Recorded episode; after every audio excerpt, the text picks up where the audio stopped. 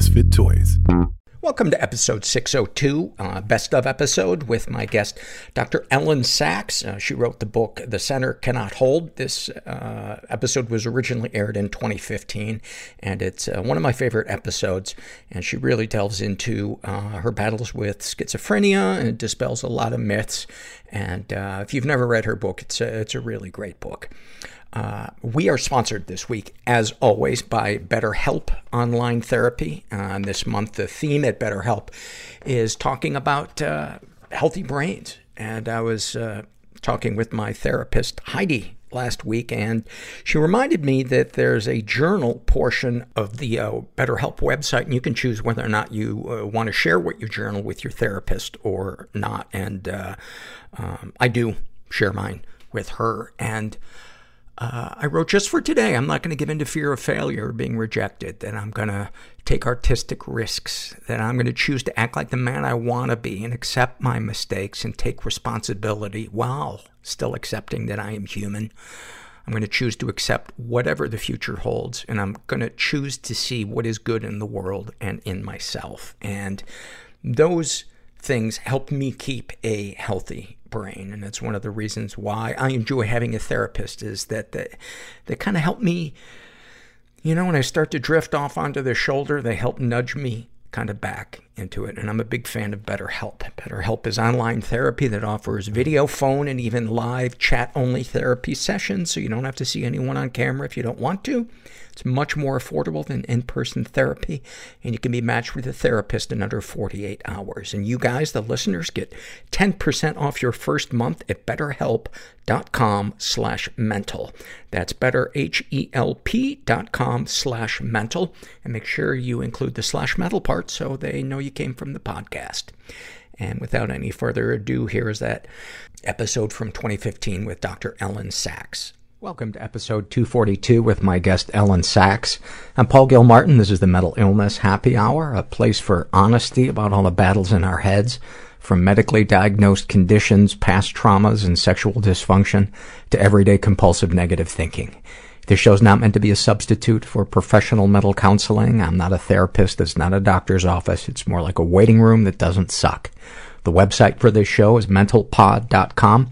Uh, mentalpod is also the Twitter handle that you can uh, follow me at please go check out our website. You can um, browse the forum. You can read blogs and guest blogs. You can support the show financially.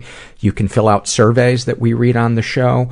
Um, that helps us get to know you, and it uh, just might help somebody who's reading uh, the surveys to uh, realize that uh, their story's similar to yours and that they're not alone. And you might also read somebody's story and realize that you are not alone, because you know that's our that's our goal here at uh, doing the podcast is to to remind you that you're uh, you're not alone. Um, a couple of surveys here. This is from the Struggle in a Sentence survey. This was filled out by a woman who calls herself Fish, and uh, the way she describes her depression, she writes, like being forced to be at a party and no one will let you leave even though they see how miserable you are. that is such a good one. That is such a good one. This is from a woman who calls herself a Yankee fan, 17, and about her anxiety. She writes, It feels simultaneously like a heart attack and like there is a giant gaping hole in my chest where my heart should be and then uh, this is a snapshot from monica whose issues are depression, add, anxiety, alcoholism, anorexia, uh, trichotillomania, um, and uh, looks like codependency and anger issues. Uh, she writes, I recently wish there was an all inclusive vacation destination getaway, like a yoga retreat, except for mental health. Then I realized I was fantasizing about rehab and how good that would feel. My God, somebody does what I've been doing. There's shame. You have boundary issues. I feel guilty for hating my mom. I will be high by 4 p.m. You feel helpless. I will be in hell by 4:15. Prison was not easy but I deserved it. I think I'm just addicted to lying. I rubbed my body in mud and I laid in the swamp, didn't move for six hours. I looked forward to and dreaded each meal at the same time. I think I desperately, desperately wanted to talk about it, but I didn't know how to start the conversation. And that's when I, I called the suicide hotline. A good Craigslist experience is if you are alive at the end of it. So, so that is when I first felt love. Like I first felt reaching out to the people and sharing with the other people. Um, this intimate connection where people do stuff for each other without wanting something in return. Yeah, I just I surrendered. I think I was 28, and that was the first time I ever experienced that, and it was amazing. I have to warn you, I really have a very problematic memory, so sometimes I'm going to forget your question or what my answer is That's about. That's fine. I have, to I have a really bad memory as well, so okay. we're uh, two peas in a pod. Okay. I'm here with Elyn Saks, and I am so excited that she has uh, come to be a guest on the show. She has written a book called The Center Cannot Hold uh, about her battles, uh, among other things, with uh, schizophrenia. Um, and it is a profound, uh, profound book. Um, so articulate, such a. I, I love when somebody writes something where you feel like you are taken to a world that you've never been to and you achieve that in in that Thank book you. even though I relate to the feelings right. that you have in battling your right. illness uh, I think schizophrenia is such a uh, there's so many myths around it and you dispel really so many of those yeah. so I'm so glad that you are are here I'm really delighted to be here I'm glad that you have this this program it helps a lot of people like us and our family members to, to do better and be happier. In 45 minutes, you'll feel differently. Give me a chance to ruin that image, Alan. Just hang with me. Okay. um, I don't even know where to begin to uh, let these people know. Uh, all of the things that you've achieved. You uh, have a is it a PhD in philosophy from Oxford or no, an MLitt, a Master of Letters, a Master of Letters from Oxford. You're a graduate of the Yale uh, School of Law. Hmm. Uh, you're a professor at UFC, USC of Law, Psychiatry, and Psychology. Mm-hmm. Um, and then you went and got your uh, PhD in psychoanalytic in science. Psychoanalytic science. And I just want to say, on the behalf of the rest of us, you're making us look bad. I'm just someone who likes being a student, you know, so it serves me well and it's fun and it's interesting and. Yeah, it really. I, I don't. I can't think of another degree that I'm going to do. You know, maybe I'll become a musician or something. I'm just kidding. One of the things in your book is you would your sanctuary yeah. became books and the library, yeah. and that was like your womb. Yeah. carrying around Aristotle would be like a blankie or a teddy bear or something like that. It sort of my transitional object, as we call it in the business. What was it about Aristotle that that? Oh, I just thought he was so smart and so interesting. And do you still feel that way? I do. Okay. I do. Although I haven't read him, you know, in twenty years. But Have you I, kept in touch with him? yeah, sometimes I go to a séance and bring. I'm just kidding. uh, no, no, I just, I just, it's just so interesting and so important and so amazing that one person could have done everything that he did. And, and how timeless yes. the things are. Yeah. Would it be fair to say that he was the first person that you felt like ha- had a peek into your soul? Uh, not really. No, not really. No, at that time I w- was fairly stable and not thinking. So- well, I guess I did fall ill while I was studying mm-hmm. Aristotle. Mm-hmm. No, it's a very interesting question. But I don't mean necessarily your illness. I just mean the feelings that all. Yeah, all, no, all I think so. Have. I think so. I think I loved his Nicomachean Ethics and the Golden Mean, and I loved De Anima on the soul and the metaphysics. Mm-hmm. You know, some of this stuff is very dated and not valid anymore. Some of the science stuff, mm-hmm. categorizations, and so on and so forth. But so much of what he said is just so meaningful and so on point today the observations about society and our place yeah. in it and how we view ourselves and our principles and exactly. our priorities. Yeah. Exactly. Uh, where would be a good place to uh, to start with your story? You know what? I, where I'd like to start first, and I apologize, I didn't bring a copy of your book in because I wanted to have you. I read. actually have a copy. You do. I brought one. Would you read the um, prologue? Sure. If that's not too much to ask. kind of long, but. Okay. Prologue. Actually, the book has been. There's an audio version of the book, which I haven't mm. looked at, but people say it's, it's kind of cool, so I should listen to that at some point. Who, who uh, read it? I don't know. but people say she was good. so. I hope so. Okay, prologue. It's 10 o'clock on a Friday night. I'm sitting with my two classmates in the Yale Law School library. They aren't too happy about being here. It's a weekend after all. There are plenty of other things that th- they could be doing. But I am determined that we hold our small group meeting. We have a memo assignment. We have to do it, have to finish it, have to produce it, have to. Wait a minute. No, wait. Memos are visitations, I announced. They make certain points. The point is on your head. Have you ever killed anyone? My study partners looked at me as if they or I had been splashed in the face with ice water. This is a joke, right? One asks, asks one. What are you talking about, Elyn? asks the other. Oh, the usual. Heaven and hell. Who's what? What's who? Hey, I say, leaping out of my chair. Let's go out on the roof. I practically sprint to the nearest large window, climb through it, and step out onto the roof, followed a few moments later by my reluctant partners in crime. This is a real me, I announce. uh, waving up my hands above my head. Come to the Florida sunshine tree. Come to the Florida sunshine bush where they make lemons, where there are demons. Hey, what's the matter with you guys? You're frightening me, one blurts out, a few uncertain moments later. I'm going to go back inside, said the other. They look scared. Have they seen a ghost or something? And hey, wait a minute. They're scrambling back through the window. Why are you going back in? I asked, but they're already inside and I'm alone. A few minutes later, somewhat reluctantly, I climb back through the window too. Once we're all seated around the table again, I carefully stack up textbooks into a small tower, then rearrange my note pages. Then I rearrange them again. I can see the problem, but I can't see the solution. This is very worrisome. I don't know, quote, I don't know if you're having the same experience of words jumping around the pages as I am, I say. I think someone's infiltrated my copies of the cases. We've got a case to joint. I don't believe in joints, but they do hold your body together. So that's an example of loose associations. Yeah. I glance up from my papers to see my two p- colleagues staring at me. I, I have to go, says one. Me too, says the other. They seem nervous as they hurriedly pack up their stuff and leave, with a vague promise about catching up with me later and working on the memo then. I hide in the stacks until well after midnight, sitting on the floor muttering to myself. It grows quiet. The lights are being turned off. Frightened of being locked in, I finally scurry out, ducking through the shadowy library so as not to be seen by any security people. It's dark outside. I don't like the way it feels to walk back to my dorm. And once there, I can't sleep anyway.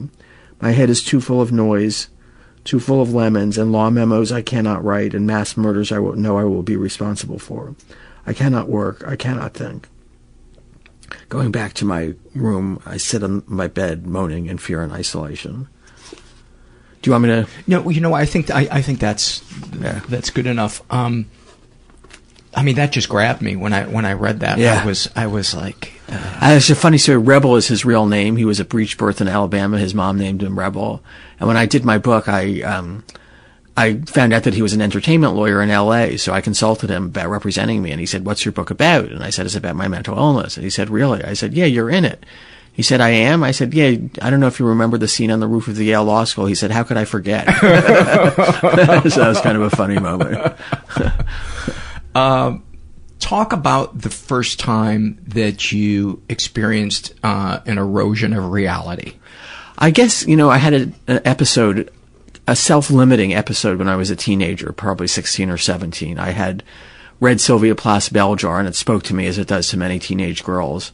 And one day in the middle of school, I simply stood up and started walking several miles home and it seemed like the houses were communicating with me. They were sending me messages. They were, you know, I would walk along. They'd say, actually, they didn't.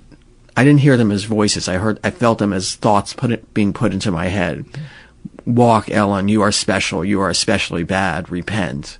Go home. You know, just really scared the living daylights out of me. You know, I got home and I actually told my parents, and they uh, drove me to the drug rehab I was in. Uh, and nothing was ever again said about the episode. And I, uh, I guess if I have one regret about my childhood, which on by and large was a very good and healthy and non-traumatic childhood, it's that my parents didn't get even then that I had a serious issue that needed to be addressed. But mental health was not on people's radar screens no. then the way it is now. Yeah. yeah. Um, and you grew up in a household uh, where achievement and intelligence uh, was right. believed could overcome anything. Absolutely. Talk about about the danger of that belief. Well, I remember when I was in the hospital towards the end, I was talking to my dad on the phone saying, being kind of pessimistic about my future. And he's like, Elyn, people come back from terminal cancer. You can do this. This isn't such a big deal. And my original thought was, you just don't get how hard this is. But then my thought was, you know, maybe he's right. You know, maybe I shouldn't just, you know, shut down and sit in a day room and watching TV all day. Um, so that sort of encouraged me. And in fact, I'm doing a study with UCLA and USC on high, other high functioning people with schizophrenia. And a lot of them say that their parents continue to have high expectations of them and en- encourage them to do what they would have done anyway. And that that was meaningful to them and that helped them.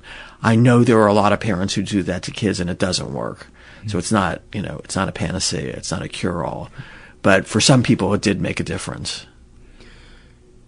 Do you think that there is a uh, a you know the, one of the prevailing uh, theories around mental illness mm. is that genetics are the gun and environment pulls the trigger. Is do you believe in that? I do. I you know I, I have it in not my immediate family, but my extended family. And stress is bad for all illnesses, and particularly for mental illnesses. Yeah. So the combination of uh, uh, vulnerability in your genes and uh, experiences, you know, working together can cause a problem. I, I really I had some self-limiting episodes, you know, as I said, as a teenager and a couple of times in college. What do you mean when you say self-limiting? that I was able to like bring them to a close okay. go back to my normal usual self. I see. Um, so what was I saying? Self-limiting episodes. I forgot what, what were we talking about. Uh, but you, are talking to somebody whose memory is as bad, if not worse, than yours. She she warned me before we started rolling that she has a bad memory. I was like, well, that makes that makes two of us. Yeah. Um,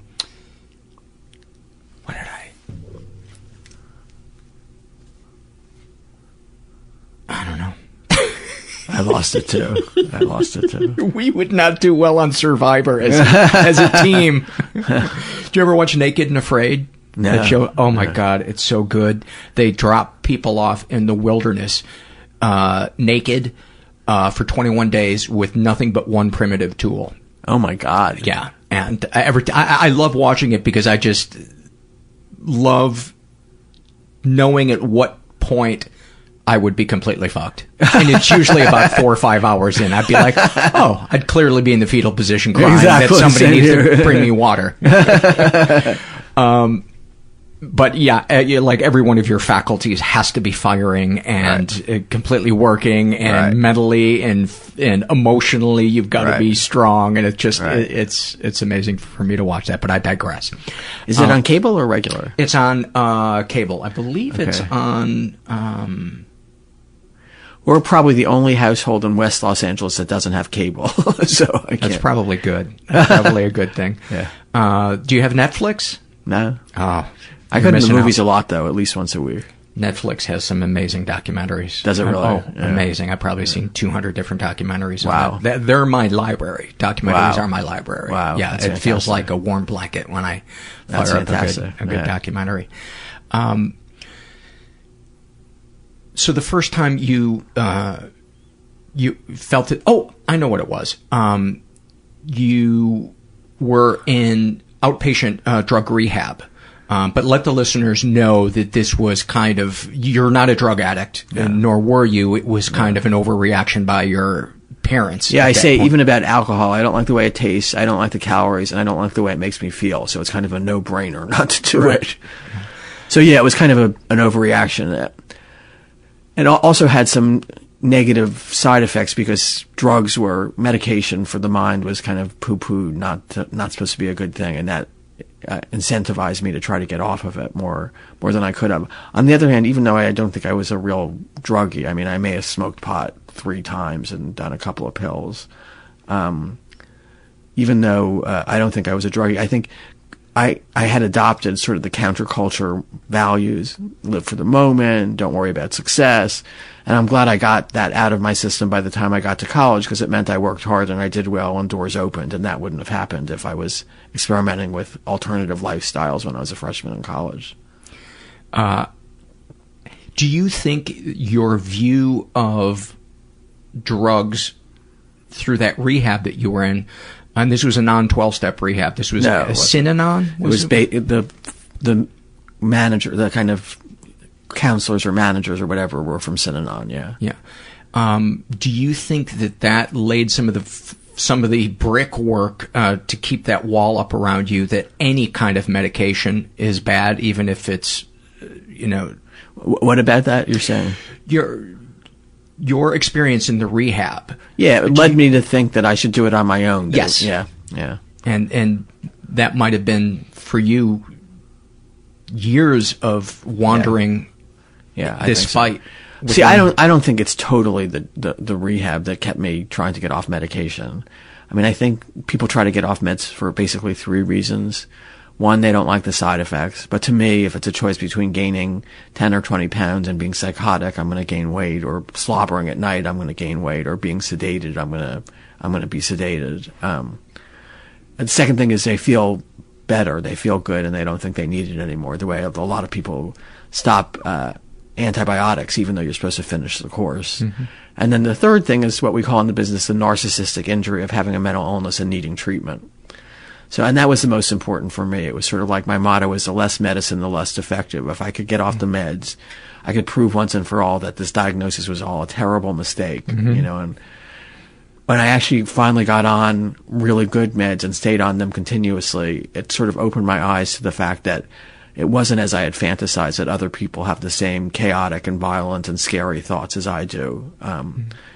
They have clear minds the way I now do on these drugs. And I, I at that point, I admitted that I had the mental illness. And ironically, once I admitted I had it, the less it defined me.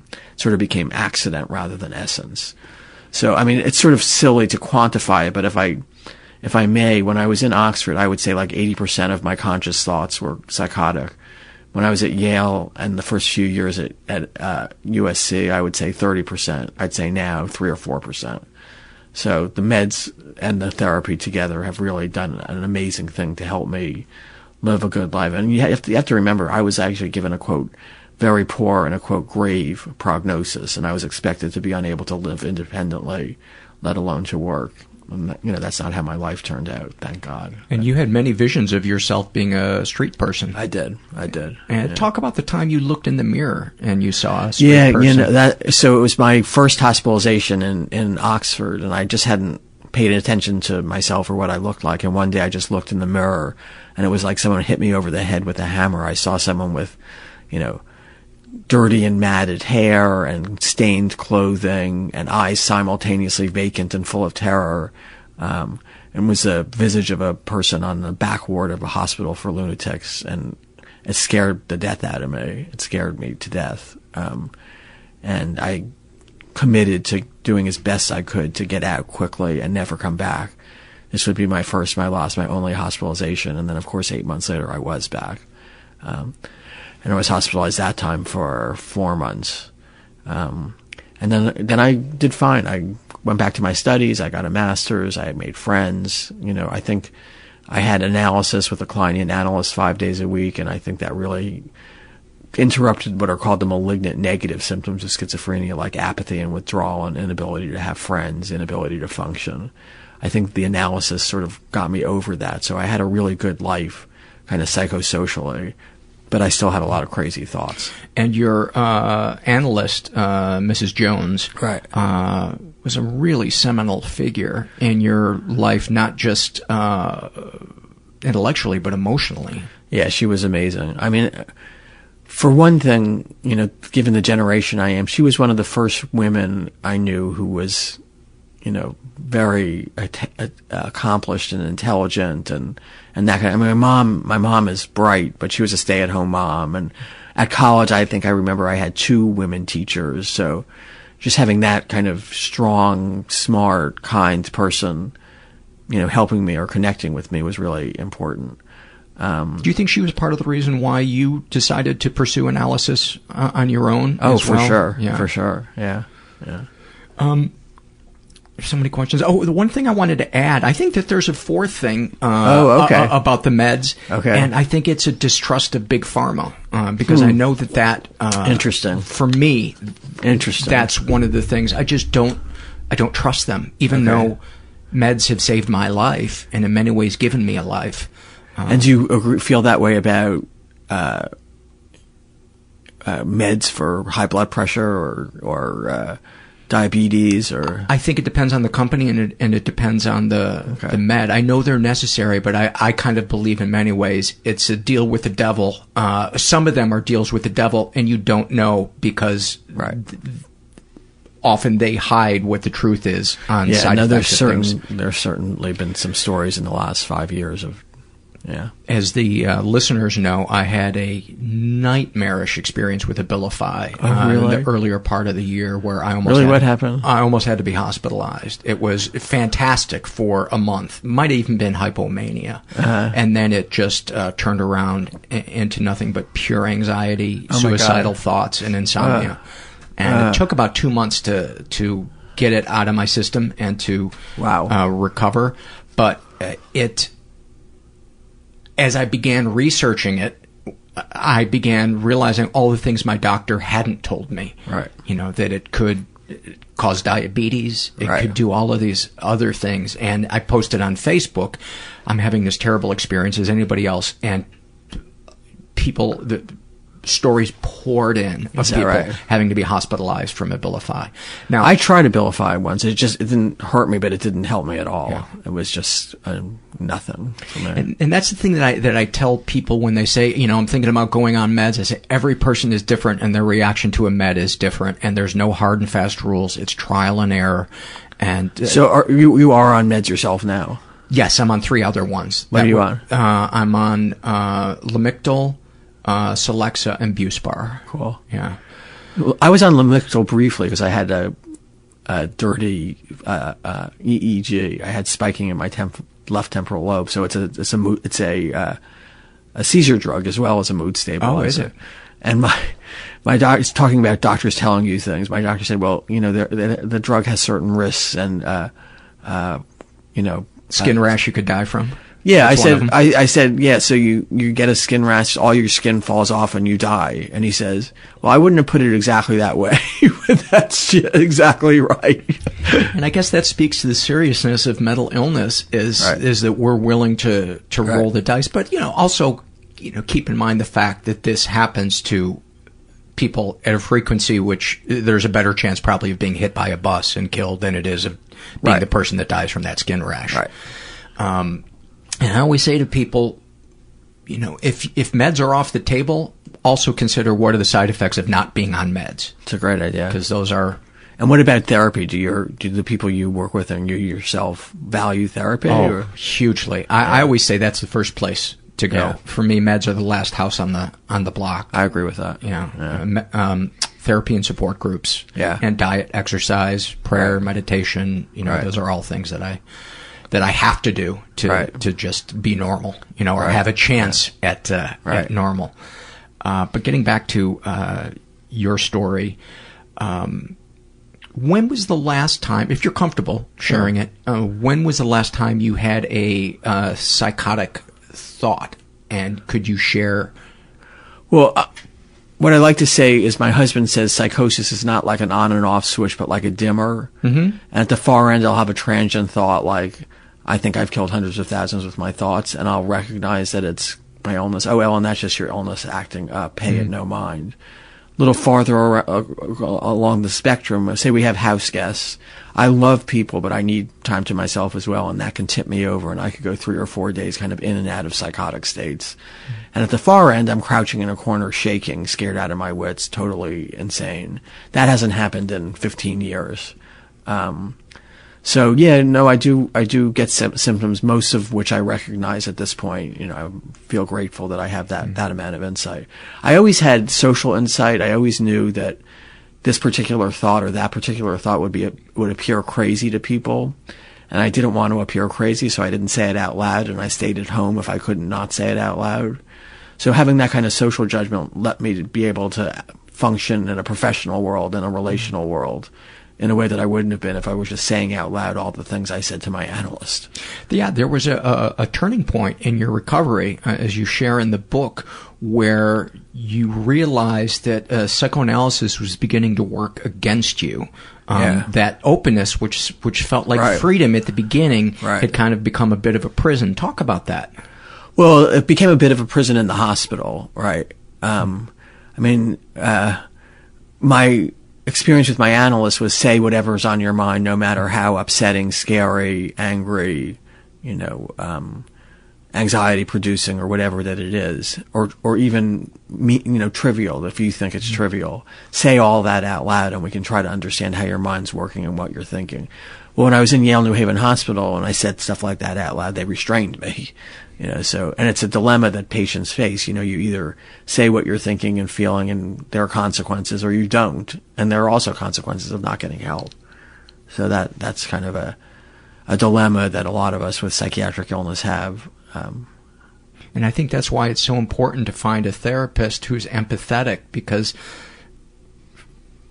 for me, being heard and empathized with was monumentally pivotal in totally in my recovery. Mm. Talk about the arc of feeling heard and not shunned in your recovery. You know, I felt my analysts heard me, cared about me. Mrs. Jones. Mrs. Jones, Dr. White, Dr. Kaplan, doc, all the all the analysts. I thought they were, I thought they cared about me and and heard me and wanted to help me. What was the question? Um, the arc of, of, of feeling heard. Uh, yeah, so I, I actually, you know, I came to from a family that was not very psychologically minded. Um, you know, it was sort of like, well, if it's not nice to think or feel something, then you just don't do it. So there was no expression of anger, no expression of rage, no expression of fear. It's all very kind of on the surface. So actually to have someone who wants me to tell them exactly what I am thinking and feeling is really terrifying. important, probably too. Well, it's terrifying, but it's also really empowering. Yeah. Um, Once you realize that they're not getting up to send you exactly. out the door. Well, and I have to say, I, I so am grateful to my analysts over these years who sat with a certain amount of anxiety when I wasn't doing well and refrained from hospitalizing me be, out of deference to my wishes not to be hospitalized. It would have been so easy for them to do that, and it was and, risky not to, and they did it. And, and um, because some of the things that you said uh, to Absolutely. them. Share some of those if you're if you're comfortable. Uh, some of the things you would say out loud. You know, I know verbatim you may not re- remember them exactly, but the gist of the what, gist. You know, just I'm a bad person and I'm violent and I'm dangerous and I've killed people and I kill children and hmm. push people off roofs and you know that kind of thing. Just. Uh, I never uh, actually directly threatened anyone. I never said, "I'm going to do this to you," but occasionally I would say things like, "You know, I could do something like this," So. And you've never harmed anybody. I've never harmed anybody. And that's the other myth about mental illness is that mentally Ill, Ill people are more dangerous than the rest of the population. Talk about It's that. actually substance abusers are the most dangerous, and teenage males are the most dangerous. Um, I don't know exactly the statistics, but my understanding is that 4% of violent crime is committed by people with mental health disorders, which is not a very high percentage more representation in that group for the kind of really extreme events like you know the uh, the school shootings and stuff like that. Um, But most people with mental health disorders are much likelier to be victimized than to be victimizer, and I think the stat is like 20 times likelier to be killed. I'm not positive about that, but it's it's kind of stunning. Whatever the number is, is stunning, um, and that's one of the big myths about mental health, especially schizophrenia, that are so damaging to people with the illness because it doesn't feel good to think that people are thinking, oh my God, is this person going to hurt me? I actually, when my book came out, an administrator at the law school who I used to go to dinner with said, I'm glad I didn't know you had schizophrenia before we started going out to dinner. And I said, why? And she said, I never would have gone with you. So here's like a kind and smart and well meaning person who's saying that she literally wouldn't have dinner with me in a public restaurant because I had schizophrenia. What did that feel like when you felt horrible?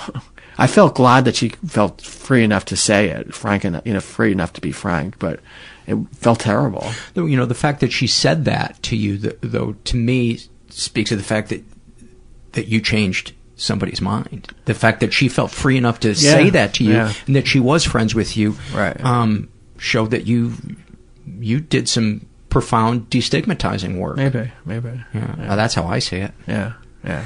Um, have you ever gotten in touch with any rage, if there if there is rage in there uh. about uh, not feeling heard as a kid and having to kind of stuff this inner life? Uh, well, I'm very good at stuffing it, so I'm not aware of the rage. Yeah. I mean, everybody's parents have limitations, and you know, my my mom was kind of dependent, my dad was kind of critical and stuff like that. But they were they were basically, in Winnicott's words, good enough parents. Yeah. I definitely, you know, I have had a lot of bad health problems, mental health, cancer, subarachnoid hemorrhage. What was, the, sent, what was, the, last one? Subarachnoid hemorrhage, which is a okay. kind of stroke, a hemorrhagic okay. stroke, which like 50% people die of within a day or two. Actually, they didn't even work me up because they said I was having an episode, which is one of the oh, is this where you, you, were bleeding from the spine? From the brain. Yeah, yeah. from the brain. Yeah, yeah. No, that it was you know, I was mentally ill, so I was just having an episode, and that happens all the time. Your life is a highlight reel. it is a one hour sports center highlight reel. there is, there is no, has anybody ever approached you about, uh, your life story being a movie? Yeah, that's in the works, but I can't really say very much about sure. it now. Well, I'm definitely going to buy a ticket. okay. Then. Um, talk about the myths around schizophrenia. So I think the major ri- the major myths are that people with schizophrenia are inordinately violent, that they c- can't live independently, um, that they can't work, that they can't have relationships or get married. It's sort of like a sentence to a bleak and painful life. You sit in a, a day room in a board and care and, and watch TV all day and smoke cigarettes. You know, is kind of the the myth. Or you're wildly violent and out of control. And both of those are myths. I mean, people say to me, I mean, we talked about the violence, but about being high functioning, that I'm, I'm unusual, I'm unique. And it's just not true. I'm, I'm, doing a study with UCLA and USC. Did I say this already about the high functioning people? Uh, you did, but you didn't uh, really elaborate on it. So basically, we've got two MDs, a JD, a PhD candidate, full time teacher, full time student, uh, CEO of a not for profit. So there are people who are doing well. It's just the stigma's so great that they don't come forward. Mm. And I have the luxury of having tenure, so it's not a risk for me to be open, even though it is a risk in terms of people diminishing me or looking down on me or whatever. Do you feel like you would have ever been tenured if your book had come out before? I think I would have because I think I, you know, my work was good and plentiful, and people have been very supportive. Um, they no, nobody really. When I came, when I came up for tenure, I would say only a handful of people knew I actually had a mental health disorder. Most people didn't what was it like the time between you wrote your book uh, and people that knew you hadn't read it yet? Was that was that nerve wracking for you? Well, it's a little kind of you, when you're talking to someone, you think, I wonder if they've read my book. you know? So it's a little bit nerve wracking. yeah.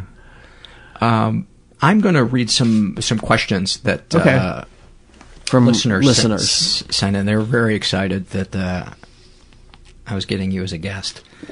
Thank you. How can those with a mental illness stay employed uh, when they suddenly have a day of inability to show up?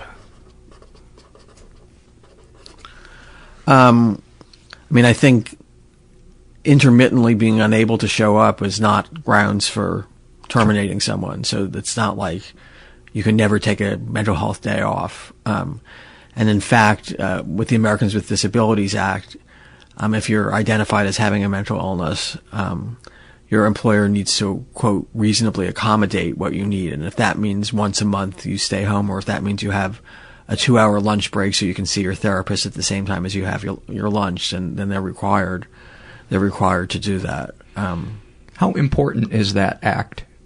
Oh, it's incredibly important and it helps a lot of people. Um, employment is important as well, I think, because I think, I mean, I noticed a couple of years ago that my worst times of the day were in the evening. And I realized that's because during the day I'm focused, I'm writing, I'm constructing a counter argument. You know, the crazy stuff recedes to the sidelines. And when I'm at home at night, it just all comes flooding back. So people who don't have structured days, who don't have things to do, who don't have things to focus their mind on, are, it kind of stands to reason, likelier to be in a bad place during the day. So employment is so important. And I would encourage people to try to get, you know, work that interests them at the, that they like and to realize that there is some kind of leeway, you know, if you have difficulties. I mean, heck, people don't go to work because they have a flare up of Crohn's or they have a terrible migraine and nobody thinks, oh, well, we're going to fire them brain injuries are treated so much differently than, exactly. than injuries to the rest of the body, which is so crazy because the brain is the most important organ. part of the body. Or as Woody Allen would say, it's second most important organ, which is creepy now in hindsight. Yes, I guess. Still a great joke. Yeah, my brain that's my second favorite organ. Um, so let's say somebody is having problems with an employer and they they're feeling uh, that they're being uh, judged differently than if they had a broken arm or a broken leg. Right. Uh, what should that person do? Who should they contact? You know, I I'm not sure I'm the best one to answer that. I mean, I, I, as a lawyer, I think lawyers can be helpful, and there are organizations like in LA, Mental Health Advocacy Services, and there's a disability rights organization that might be able to help or point you in the direction of a of a lawyer who could help. Um, but it's you know if you see this kind of happening, you know, you should consult someone because there are remedies. So maybe Google uh, mental health advocacy in services. the name of your services in the name of your city or town or something. Well, it's just it's an LA organization. Okay, but I mean, uh, just anywhere uh, around the globe, if somebody is uh, is experiencing that, specifically the United States, because we're talking about the Americans with Disabilities Act, right? Um, well, yeah, there are there are different organizations that focus on you know rights and interests of patients, and so the one in LA is called Mental Health Advocacy Services. There's something it used to be called Protection and Advocacy, or it's around the country, and they look at things like abuse in hospitals and things like that. I can't remember the new name. Um, then the kind of premier mental health law organization in the country is called the Bazelon Center for Mental Health Law. How do you spell that? B as in boy, A Z E L O N. Bazelon. Bazelon. He okay. was a judge that did a lot of mental health cases. Okay. And they're in Washington D.C. and they're an, I'm on their board as well. They're a phenomenal organization, and you know probably would be able to help the person find someone who could help them, that, even if they didn't take the case themselves. Good. That's what I'm. That's what I'm looking for. Is right. Is right. Uh, as you know, a lot of times not knowing where to begin is enough exactly. to keep you stuck in the cement. Exactly. Uh, does she find the quote danger to self or others standard for involuntary involuntary committal too narrow? Uh, I mean, it's a good question. I I think we should add a prong that says if you're incapable of understanding that you need hospital treatment and you need hospital treatment, that that would be a route to hospitalize someone as well. Um, I also have the view. I, one of my book before last, before the memoir, was called Refusing Care, Forced Treatment, and the Rights of the Mentally Ill. And I suggest that we have a system where the first time someone becomes acutely psychotic, we should be able to hospitalize them, even if they're not dangerous, just because they're seriously ill and need treatment, and treat them for four or five months or whatever. Um, a lot of people say, well, when you're treated afterwards, you're, you're grateful. And my idea is, well, let's just, you know, let's just let's just try this out. So you've been hospitalized. Now you know what it feels like to have the illness and to be hospitalized going forward. Do you want to be hospitalized again under the same circumstances or only if it's an extreme necessity because of extreme danger? So I think there should be a way to have a, a liberal standard, a more liberal standard than dangerous to self or others the first time. But after that, if the person doesn't want special treatment under that prong that, that it should be the danger to self and others, and as I said, the incapacity prong. Uh, talk about your experiences with hospitalizations. You've been hospitalized three times. Three times. Um, it's funny because I say I haven't been hospitalized since 82, 83 is my proudest accomplishment. And then I think, you know, I've had cancer too. I would never say, you know, 10 years, I haven't had a relapse in 10 years. I'm so proud. You would rather say, I'm really lucky. I'm really happy. So it's kind of interesting. It? Yeah. It's. I, I don't know if we ever completely um, overcome shame and self blame around mental right. illness. I agree. Um, is that the ego? Is it, it, I guess, yeah. Uh, I mean, it's not wanting to be lesser or damaged. Yeah, or, yeah. And and uh, I think that belief that you can accomplish anything if you put your mind to it. Right. Which is just not true. Look around my office. you should see my office. yeah, well, I feel yeah, better. Yeah. I, have really got to start throwing some things away. It is it looks like a bomb went off in here. Um, talk about your first hospitalization and what that was like emotionally.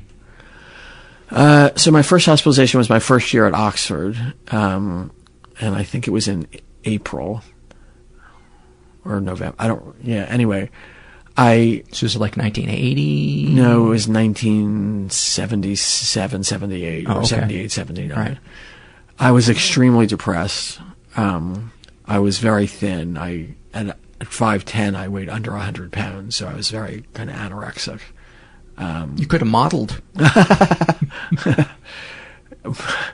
and you would have uh, had to lose a little weight. But. Right, exactly.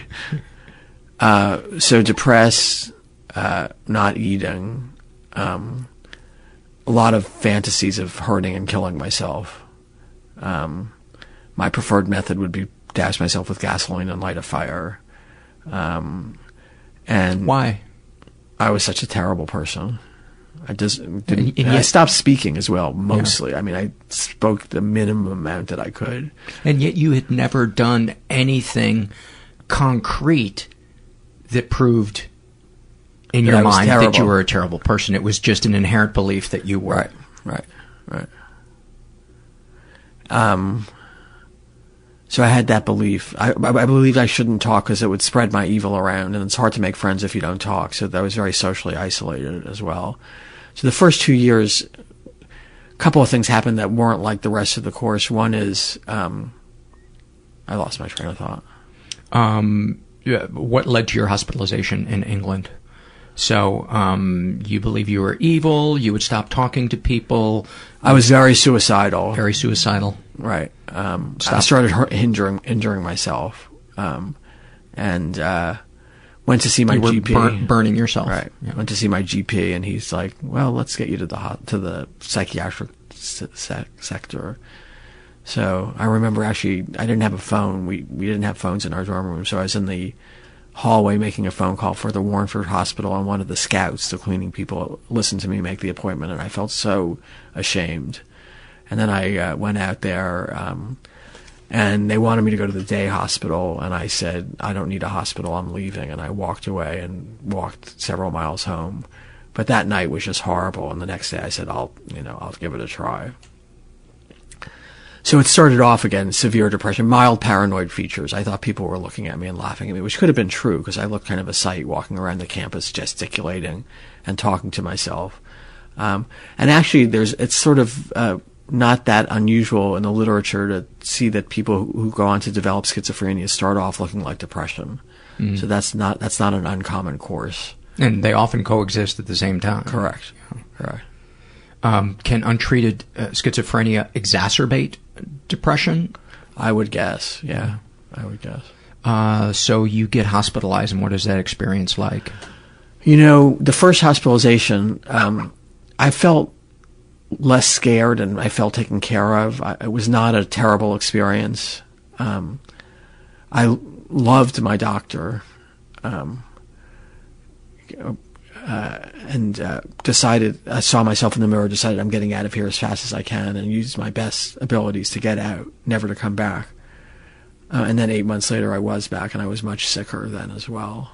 Um, and the meds back then were pretty toxic, and the, the only effects- meds they were giving me were antidepressants because I was hiding my psychotic thoughts. Oh, you hadn't started taking triflin? Trilafon. Trilafon, yeah. yeah. No, I did not take antipsychotics till America. And you were not restrained in England. They don't restrain people there. They don't do major, you know, four and six point restraints. Haven't done that for 200 years. Yeah.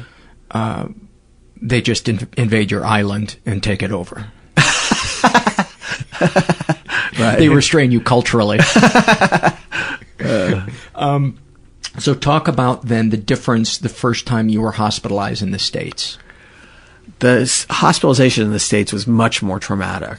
Um, you were a, a, Yale law student. I was a Yale law student. I broke down the passage I read earlier on the roof of the Yale Law School. My uh, uh, I went to see my professor the next day. He took me to the ER, um, and all hell broke loose. Um, I uh, had a telephone wire belt that I'd made on the roof of the law school the night before, and I was snapping it and the guy said, you know, you really can't do that. I really need to ha- take this. I said, okay, but you can't have my six inch nail. And I pat my pocket. Not a smart thing to say. So the doctor comes in um, and uh, uh, gets another security guy to come to take my nail away from me. And at that point, you know, I was done for. They lifted me up, you know, slammed me down on a bed and uh, uh tied my uh, wrists and ankles to the bed and put a net over my torso. And when they slammed you on the bed, you saw stars. I saw stars, yeah. And I was also scared out of my wits. I, it would never occur to me that anyone would ever do anything like this. I mean, it seemed like a medieval kind of. So, and I was screaming and I was really out of, out of control, really scared and really upset. There was a woman looking in the, the little window at the whole thing happening, and I just felt really, you know, um, degraded. Yeah. Humiliated. Right.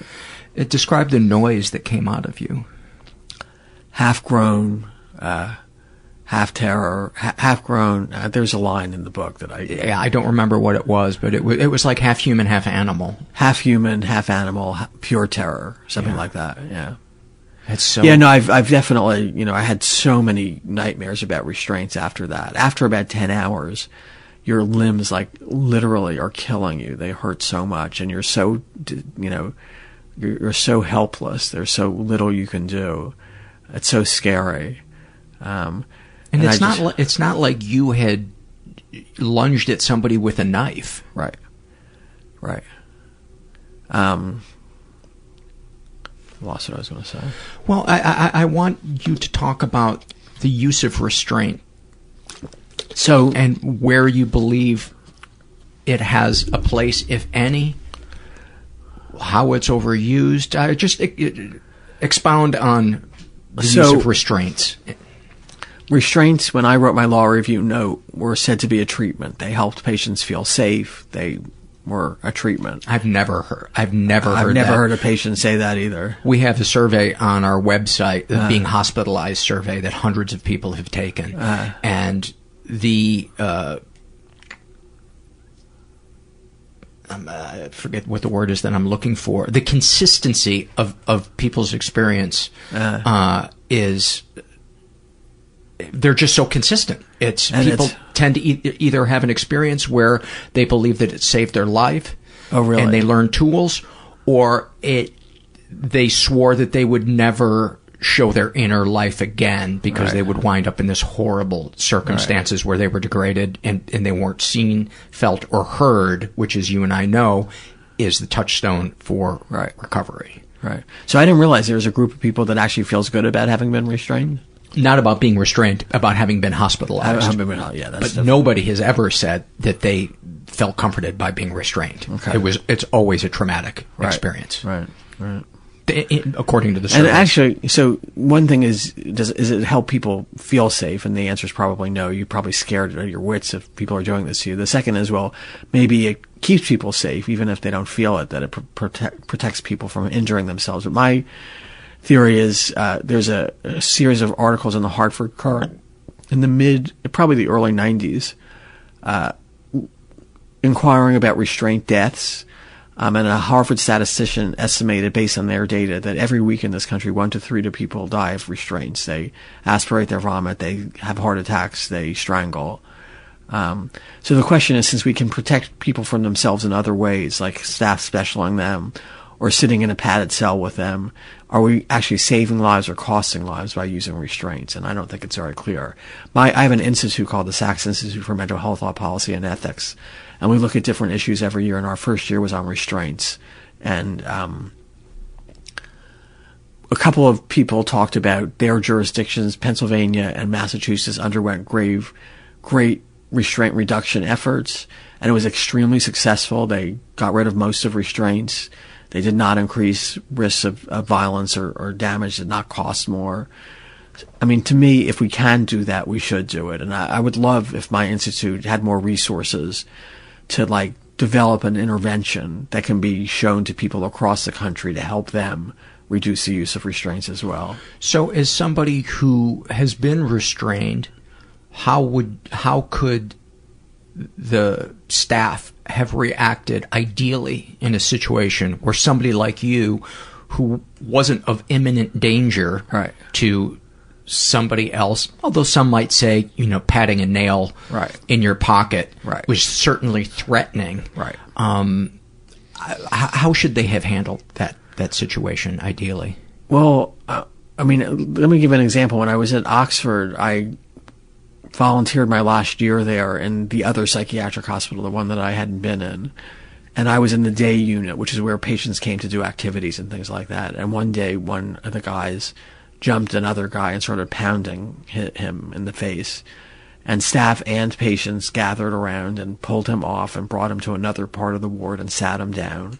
And I was sitting with him, and 10 minutes later, a doctor came and said, You know, John, uh, you know, you just can't do that. That's just not on. You can't do that here. You, I, I, have to forbid you for, from doing that in the future.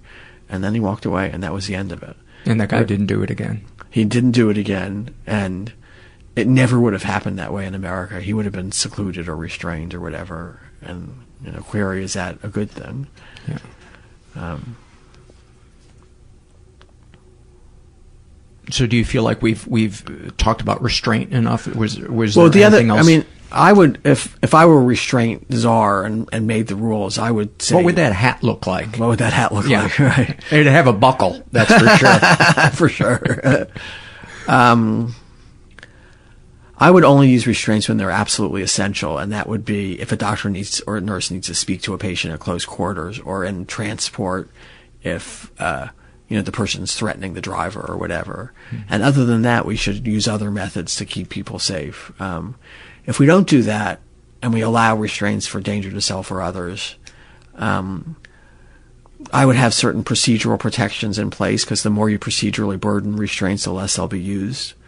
So I would say you have to let someone, you have to l- remove the restraints every 15 minutes and see how the person does.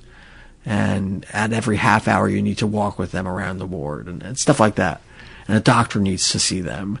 So make it hard to keep people on restraints. So it cuts against the factor that restraints are enorm- enormously convenient for staff because someone some of them restraints they don't really have to think about them that much anymore and, and if you think about it emotionally as well you know I, in my mind ideally what a hospitalization experience if you're hoping to turn the ship around with this right. person right the foundation has right. got to be one of trust right to build a template for right. relationships with other people you know for most of us who have mental or emotional issues trust is very hard for us.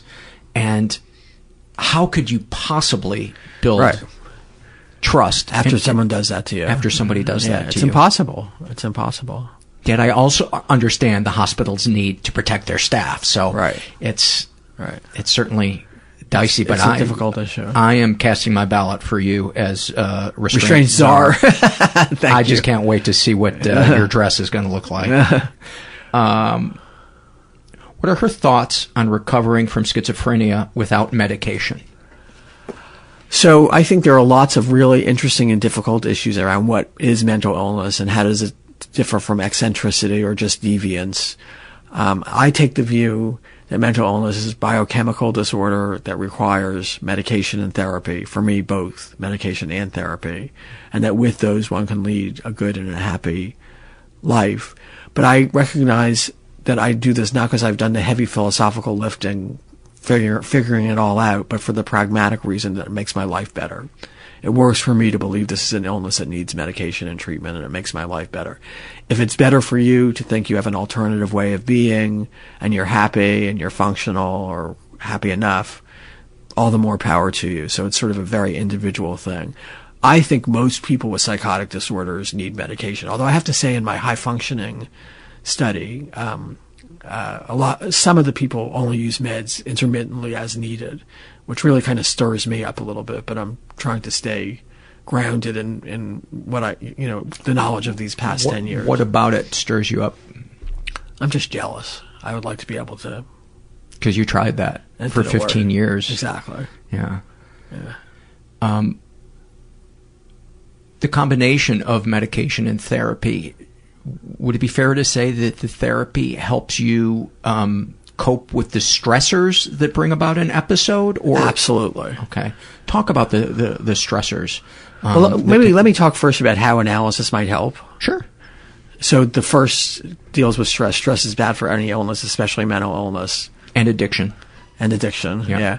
So getting to know what your stressors are and either learning how to confront them or manage them or, or avoid them is really important. Second, it fortifies an observing ego so that you can stand back and look what's in your mind and try to assess it and, you know, make sense of it. Third, it's a safe place you can bring your violent and chaotic and scary thoughts.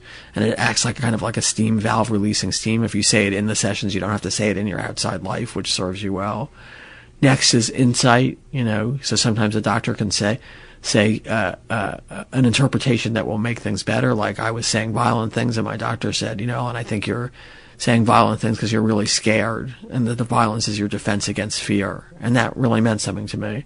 And then having a kind and smart and non judgmental person who values you or accepts you not just for the good, but also the bad and the ugly is enormously powerful and, and empowering. And another way to think about this is uh, people these days talk about recovery uh, which I take to mean we're not just concerned with reduction and, and, remission of symptoms, but quality of life, and it's for the consumer to say what that is. And analysis can help you achieve the quality of life that you want. And would you extend that to all of talk therapy or just psychoanalysis? Well, I, you know, I, I have done a little cognitive behavioral therapy. It's not for me. It works with a lot of people. It, has got a good evidence base. Um, but certainly, and a lot of people don't shouldn't do psychoanalysis if they have a psychotic illness because they can't handle the pressures to regress and stuff like that, or can't maybe connect enough with the analyst. That's what Freud thought. I, I am skeptical about that. Um, so, uh, you do believe though that there are other types of talk therapy that are beneficial. Oh, absolutely, other than, uh, supportive psychotherapy, cognitive behavioral therapy, interpersonal therapy. I think just know, depends on the person and the depends on the person yeah. and the therapist, the chemistry and the, the match. Yeah. yeah. that's so important. You yeah. know, for me, the look on my therapist's face is as important as what they say. The kindness in their eyes, I the agree. the smile that right. you know shows that they're feeling what I'm sharing, right. my my pain. That was it was a real touchstone for for me beginning to not hate myself. Yeah, yeah. I feel the same way. Yeah. How can people manage issues with mental health issues appearing on police records after things like suicide attempts? Boy, that's a great question. Wait, say say it again. How can people manage issues with mental health issues appearing on I guess how do you deal with with your suicide attempts being on police records? How can you what can you do? Gosh, I have, that? it's a good question. I have no idea. I didn't know you would get a police record if you were suicidal. I didn't either. Yeah. Do you? I have no idea. Um, you have stumped Elyn. That's a new game we're going to play. Stump Elyn. uh, are there any misconceptions about schizophrenia that society has created from TV or movies? Yeah, you touched on that in your book, but uh, and a little yeah, bit we, here. But talk about that some more if you would. So, uh, we talked about the myth of violence and the myth of right. being unable to function. Mm-hmm. Um, uh, the split personality. Yeah, that's you know a lot of people think schizophrenia means split personality, but like that's what Sybil Right, right, right. In fact, uh, people with schizophrenia don't have a split mind; they have a kind of shattered mind. And it's a completely different category of diagnosis. One is called a dissociative disorder, and one is called a psychotic disorder. Uh, but they're confusing because of the names. You described uh, really eloquently in your book what it feels like in your brain when you're having a, uh, an episode, and you talked about the TV being sending edited. messages. Yeah. Um, no, about the volume. Oh, right, yeah, right, it, right. If you can, kind of uh, re re restate well, I, that was uh, basically what you said was um, imagine if you turned every oh, appliance. Oh, sure, sure. So that's a, that's all about the easy easy overstimulation that people yes. with psychotic disorders have. So imagine yourself in a room, and you turn the volume on the radio way up, and you turn the the sound of the TV way up, and you give some kids a bunch of ice cream. And then you start scolding the kids and take the ice cream away and they start screaming. And all of this is happening at the same time and there's no way you can really focus on one, push the others aside, maintain your sanity, your mind starts splintering and, you know, shattering and getting confused and overwhelmed. It's such and a powerful image. Yeah, it's it's one of the worst things about schizophrenia, the, the easy overstimulation. And right now, there's a parent listening going, We call that Saturday. uh, uh, I'd be interested to hear about the difference between schizophrenic mental chatter and the internal monologue? How do these vary? So, what is the difference between uh, oh Elyn, you're you know you need to go to the to the grocery store. You don't have anything uh, in the refrigerator. Boy, you really kind of uh, let your chores uh, or your you know your right. your to do list go by the wayside today you know. So what's the difference between someone who has that critical thought about themselves and someone hearing a voice saying you're bad? You and I imagine there's stuff that's in between. That, there's that stuff that's go. in between. Give me yeah. an example of something that's on the line between uh, psychotic or just uh, a normal person kind of being critical of themselves. Or is that hard to do? It's sort of hard to do. I mean, okay. I, mean, people talk about you know like depression and other illnesses being on a spectrum, not not um, I forget the black words. or white. No, it's uh, dimensional versus categorical. So you're on a spectrum. You know, mm the the far side you have a little bit of mania, and the other side you're fully manic, and in the middle you're somewhere in the middle. Um, what were we talking about? Um, what's internal monologue and what's uh, your mental illness? Right. So I guess yeah, there's a uh, so there's a continuum. There's a there's a continuum, and I, I know what I was going to say. So people understand that with depression, everybody's felt a little depressed sometimes, and people feel like they don't have much empathy or understanding of psychosis. But I, I said, imagine yourself giving a lecture and looking in the audience and saying, "Boy, that person has a scowl. They may they don't like what I'm saying." You know, that kind of thought I think is not that uncommon. Or you go to the butcher and the guy turns the scale around facing him and not you, and you think, I wonder if he's overcharging me. You know, so little things like that are kind of a little bit of a window into what it's like when you have a much more severe, you know, paranoid thought. Um, but I forgot what the yeah. original question. No, it was, was the you know what's the difference between your internal right, monologue right. Uh, and, uh, and something. And in turn, I don't. I've occasionally heard voices, and I've occasionally heard like it sounded like an ocean or whatever, or whisperings mm-hmm. or whatever. But I don't have frequent auditory hallucinations, which are very common. And the difference between that and just having thoughts going on in your head is that you're actually hearing stuff. You know, you like turn your head, where is that coming from, kind of thing. I had that on a bad acid trip once. Oh my it God. was terrible. I it was imagine. terrible, and I was trapped on a bus. Oh, I don't God. ever recommend Ugh. being on a bus in high school with teachers while you're having a bad acid trip. I'll keep that in mind. It was awful. um, uh, yeah, and the the thing about uh, you know the thing I like to say about people who think they understand depression because they've been situationally right. depressed is right. like thinking you understand Italy because you've been to the Olive Garden. I love it. That's great. I'm going to use that. Uh, I'll credit you. that's all good. Yeah. Uh, how can I help someone with schizophrenia deal with his persistent delusions? He is so scared much of the time, and I'm not sure how to alleviate his anxiety. Well, you can't alleviate his anxiety, right. but you can be his friend. But I'll you let you. I'll let you pick the, pick this up from here and Let's say it again. Uh, how can he be there for his friend? He wants to alleviate well, okay, yeah, his, yeah, friend's, yeah, his friend's anxiety, who has who is having delusions. But uh, well, one thing you can't really argue with person. You can't say you know that that's crazy. How that's could you believe happening. that? That's not really happening. For me, people being kind and supportive. Elyn, it sounds like you're having a hard time. You seem like you're really scared. You know what can we do about that to help you feel better? Maybe let's call your doctor or whatever. Um, so them saying there is nobody on the roof right now with with guns aimed at us. That's they they shouldn't say that. You shouldn't say. How could you think that there's someone on the I roof? say don't shame them. Don't but, shame them. But can you assure them? Yeah, that, I think that, you, that you, can say these things. I know. You, I know you're. These are really, really real. real. to you, but I, I don't think they're happening, and we can find out a way to help you feel that as well. So just kind of be supportive and kind.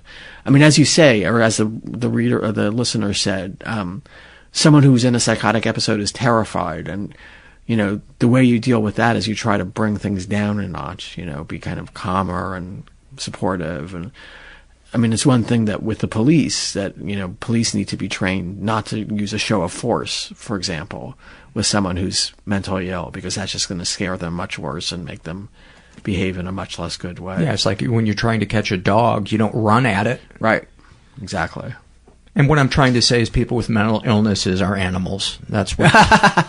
that's what um, has anyone who suffered from severe schizophrenia ever managed to lead a decent, functional life? Yeah. Yeah. I think we've. I think I'm an example, table. and I'm an example, and the people in my studies are examples, and yeah. yeah for a long time, schizophrenia was a blanket diagnosis for mental illness. Has this changed?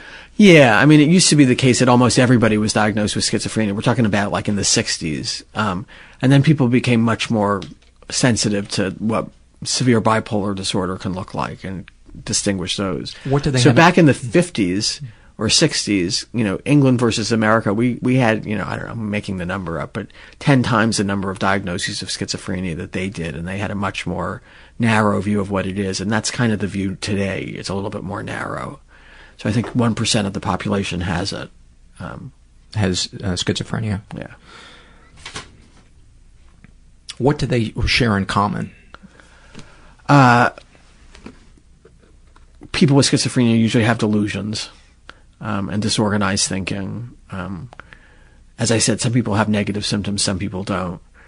I mean, there are different. And by negative, you mean the the absence apathy, of some, yeah. something, apathy, inability to work, inability to make friends, that kind of thing. And in a way, a lot of the burden of schizophrenia resides in the negative symptoms and not the positive symptoms, which can be helped more by medication. And by positive symptoms, you mean uh, hallucinations delusions. and delusions. That's yeah. just how that's the lingo they use.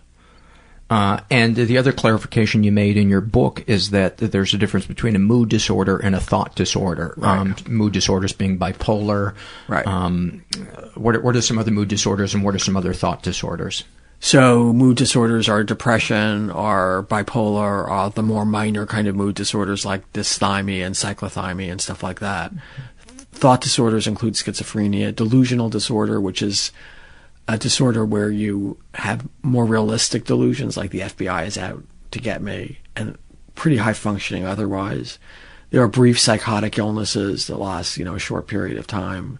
Um, so there's a, a, range of thought or psychotic disorders and mood mood disorders. It's, it gets complicated because there's something in the middle called schizoaffective, which involves both schizophrenia and mood symptoms. Mm-hmm. And there, you know, there's a complicated criterion about when the psychosis cur- occurs relative to the to the mood and stuff like that. I have a friend who's struggling with that right now, Is and he right? keeps yeah. uh, wanting to go off his Seroquel, and then he gets paranoid. Yeah, and uh, I know the drill. yeah, yeah, it's it's heartbreaking. Yeah. Has anyone who suffered from oh we read that one uh, for a long time when we read that one. I'm going to have to start checking these off. What's the difference between schizophrenia and paranoid schizophrenia? So people don't make those di- distinctions much anymore, but t- historically there's paranoid schizophrenia, there's uh, catatonic schizophrenia, there's uh, hebephrenic or disorganized schizophrenia, and then there's um, uh, I forget what it's called, but it com- uh, combines a bunch of the different ones chronic undifferentiated schizophrenia. Um, and they have slightly different pictures. So paranoid involves paranoid delusions, like people are trying to hurt me, or beings in the sky are sending rays to my head, or whatever. Is that more what you're, yeah. what you experience? Well, I I do a combination of paranoid and disorganized, and so that what that means is I have chronic undifferentiated because I have symptoms from both. You don't have the strength to commit to one. I'll have to I'm, work harder on that. I am so glad that you are a good audience, Elyn. I was so afraid that I was going to make a joke and, and I would and, get upset or, and, or, or that you wouldn't get it. Right. And because right. that happens quite a bit when I'm interviewing people. Sometimes, you know, they get so focused in on what they want to say right. that they uh, kind of. I actually have people out when I give my talks, I kind of sprinkle jokes funny events yeah. in the talks people come up to me afterwards, psychiatrists say, do you, you really have a great sense of humor? Do you retain your sense of humor when you're acutely psychotic? And I'm like, no, of course not. I'm scared out of my wits. um, it's probably when you're not ill, a good prognostic factor to be, you know, to be able to laugh. Oh, it's yeah. life saving for me. That's one of the reasons I like support groups. Yeah, so yeah. much is being able to laugh about the dark shit. Yeah. is was hugely is hugely healing. I totally agree. Um, how to separate the person from the brain. Who am I outside of my relative mental health or illness? It's kind of a broad question, but uh, how I think you talked about it a little earlier in our episode being the watcher as opposed to I am my thoughts. Right. Talk about that. Say the sentence again. Uh, how to differentiate between uh, the person and the brain. So you know, it's a really interesting question. Um, uh, the reason mental health is harder to accept even than certain physical disorders is because it seems to go to the heart of who you are. This is my personhood. This is who I am. And if you have a mental illness that says who you are is damaged, as opposed to a broken foot, you're totally whole person. You have a broken mm-hmm. foot. But if you have a mental health disorder, you're really damaged. Um, and I forgot the question. Yeah, you know, as you just said that, I was I was thinking it would be like if every time you showed a person on the news, all you showed was their their yeah. foot. And we yeah. talked about how somebody's toes and this and That's that. That's a great analogy. And then you break your foot one day, and it's permanent. You permanently have uh, you know one toe that sticks out the other way. Right. It's like, right. yeah, how would you not be right. Right. like, oh my god, my foot's different. Um, but I think, as I also said, that the the less I fought against my illness, the smaller a part of who I am it became. Talk about that. Um, you know, uh, how did you get to that place?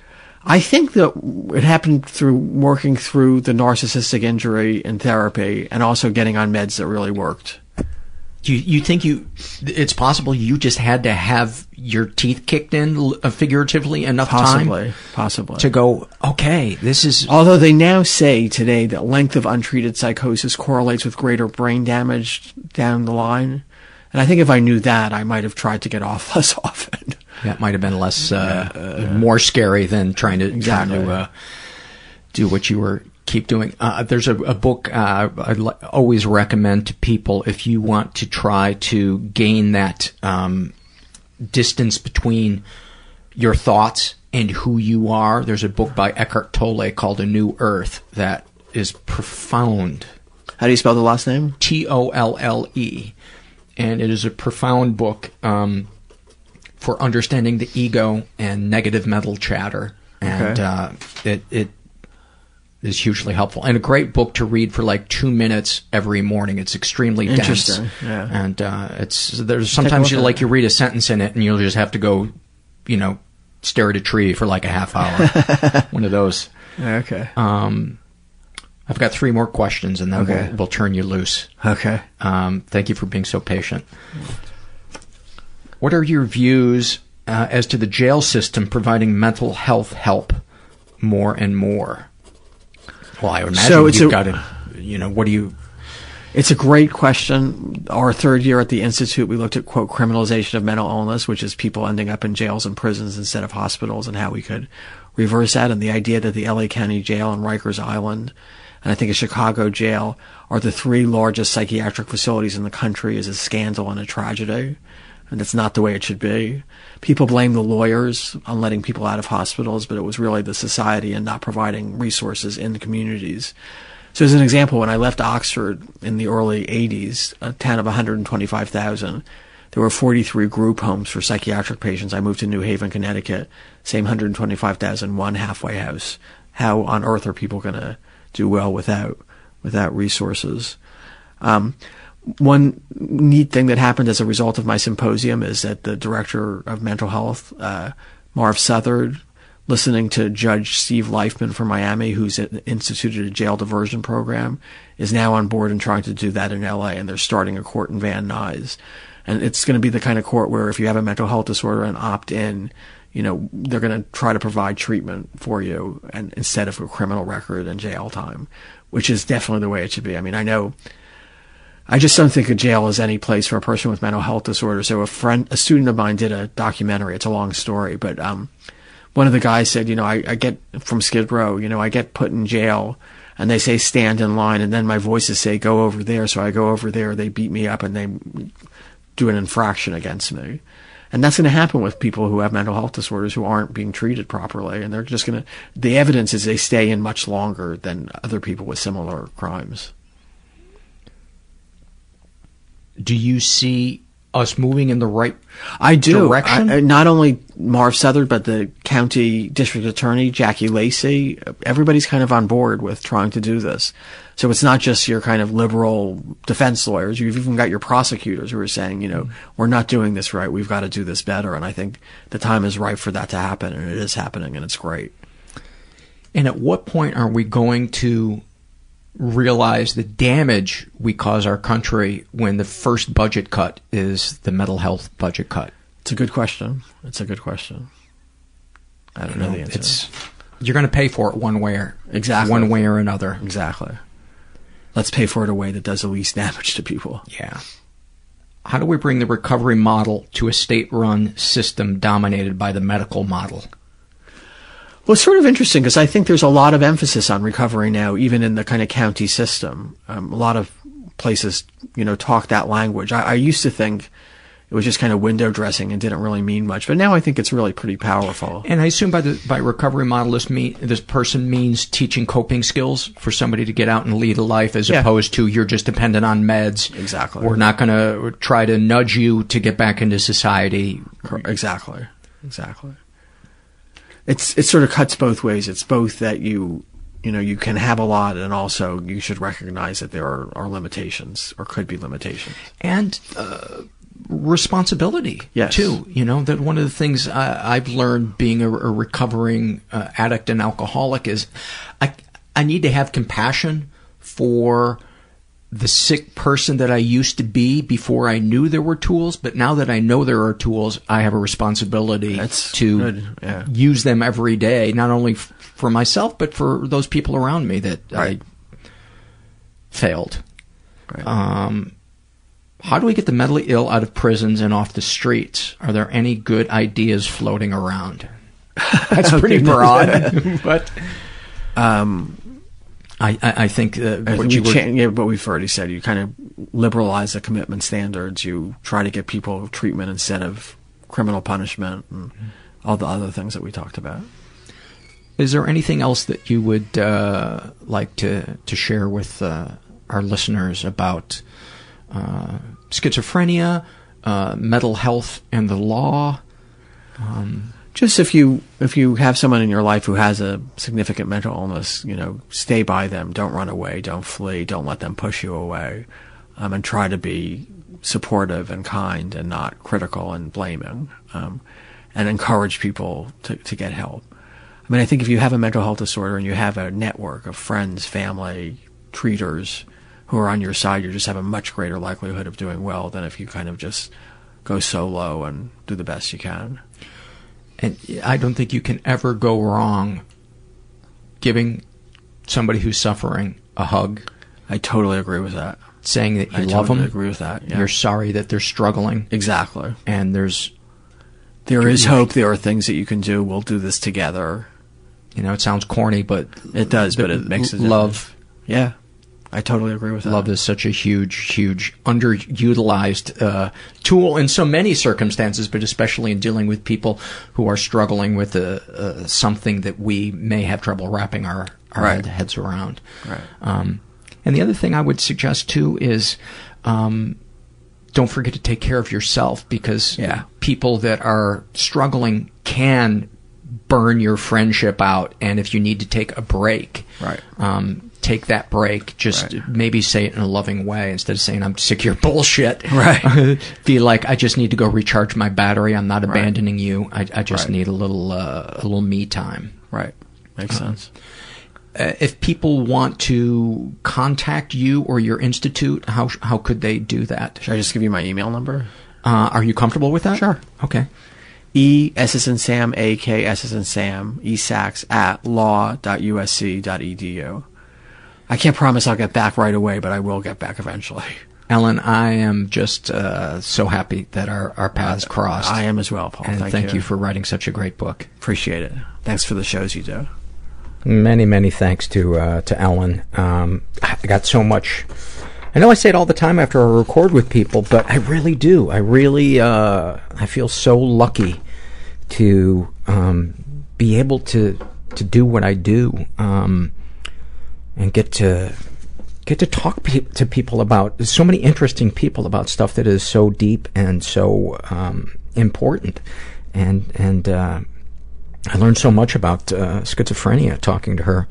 Um, all right, let's get to some surveys. This is from the shame. No, this is from the struggle in a sentence survey, and this was filled out by a guy who calls himself unreliable narrator, and um, about his depression, he writes, It's like having a low grade fever, a mildly sprained ankle, and a cold sore all at the same time. I don't feel bad enough to stay in bed all day, but Jesus, do I really want to? Boy, did I relate to that one. Um, about his sex addiction. I don't know if I'm going to the massage parlor to come to fall in love or to hate myself more. Uh, about experiencing uh, racial or cultural bias. He writes, Being an Asian male is like being invisible. I don't get to see people showering or break into a jewelry store unnoticed. Uh, other people just don't see you. Uh, about being an abuser, he writes, I'm a self identified feminist who patronizes Russian massage businesses which exploits their employees. Yes, I'm a real stand up guy about his anger issues. Hey, you good looking preppy white fuck. Yes, you with your stupid chiseled face and your defined pecs. I'm gonna kick your fucking ass. Uh, and then a snapshot from his life. He writes, running late, kissing goodbye, my beautiful, talented, and supportive girlfriend of 15 years and my sweet, goofy dog, both of whom I love, and racing to catch the bus to my kickboxing class. And by kickboxing class, I mean the appointment I made with one of my regular sensual masseuses. Uh, I want to also read an awfulsome moment that he shared uh, with us. He writes, When I was 16, I was writing a paper due for class the next day. As it was the late 80s, I was hunting and pecking on a uh, clunky electric typewriter, trying most anxiously not to make a mistake. As I was finally finishing up my hours of work, my dad let himself into the house. He was actually separated from my mother, which mournfully only lasted a year, uh, but he'd return daily to check the mail and be a dick. I can't remember what set him off. Maybe the bills were too high. Maybe the AC was on. For years, he only spoke to or touched us kids to reprimand us for all our perceived wrongs. Whatever it was, he walked over to me cursing and slapped me on the back of the head. Now this is something he's done almost daily for years. But this day, being completely full of this asshole's abuse, I snapped. I stood up and puffed out my chest, feeling rage and fighting back tears. He looked at me and said, You want to fight? and came at me. It lasted only 20 seconds, maybe, but in the end I was exhausted and I'd given him a bloody nose, which became a pretty embarrassing set of black eyes, and he stormed off cursing. The thing was, there was blood all over the room from his, blood, his busted nose. It was literally dripping from the blinds and my hair. It is such an image. Oh my God. My sister walked in crying hysterically, and I remember telling her, It's all right. It's his blood. Well, I washed up and being a good Asian kid, I got a bucket of water and started cleaning. That's when I noticed. Despite all the blood, not one drop of it was on my paper. I'd love to end this by saying I got an A, but I got a C. what a perfect ending. Thank you for that. Thank you for that. And I hope I hope you reach out for some help with the anger issues cuz you know, anger you guys know I've shared shit with you on this show. It is it is such a debilitating emotion. And that's why I gr- drink green tea now. I have no idea what that means. This is uh, from a struggle in a sentence, filled out by a, a um, female who calls herself Billy Pilgrim. Um, about her ADD, she writes, um, which I don't know if I really have, but my therapist just made some comments as an aside one day as if that was a given, so I'm not sure if what I'm describing is ADD or not. Trying to put on socks, which is the most boring task in the universe, and so reading a book to make it more interesting, and then getting so immersed in the book that an hour later I still don't have my socks on, am late, and when I do put them on, I put them both on the same foot. I don't know if that's an actual thing or if or if she is uh, using that as an analogy.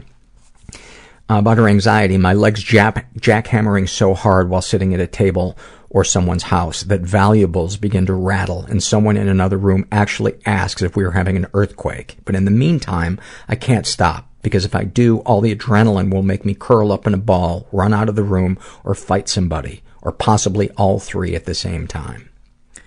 Uh, about her PTSD, like being hijacked into many vacations into your past bodies, like a seriously fucked up being John Malkovich. But instead of that, at the glimpse of a father just jerking their kid by their arm, suddenly you find yourself stuck in your seven year old body, pulse racing, shaking, terrified, and crying. Sure, you are about to get your ass beat any second, even though your brain knows your dad has been dead for 20 years about being a sex crime victim. She writes, Having dis- dissociated memories come back after 30 years, unbidden, is like having all these nasty relatives I didn't know had show, I didn't know, uh, I had show up at my apartment, uh, one by one, each pausing to whisper another filthy family secret in my ear. Except every story and picture is about my mother raping me from when I was a toddler until I hit puberty about her anger issues. My anger issue is that I haven't been able to get angry at any of my father beating me, my mother raping me, or all the other shit. And yet I still feel like it's my fault and that I'm the asshole for breaking off contact with my mom during these last few months while I deal with this shit. I have a ton of anger, but it is all directed at me to the point where I have punched myself so hard that I have given myself a concussion.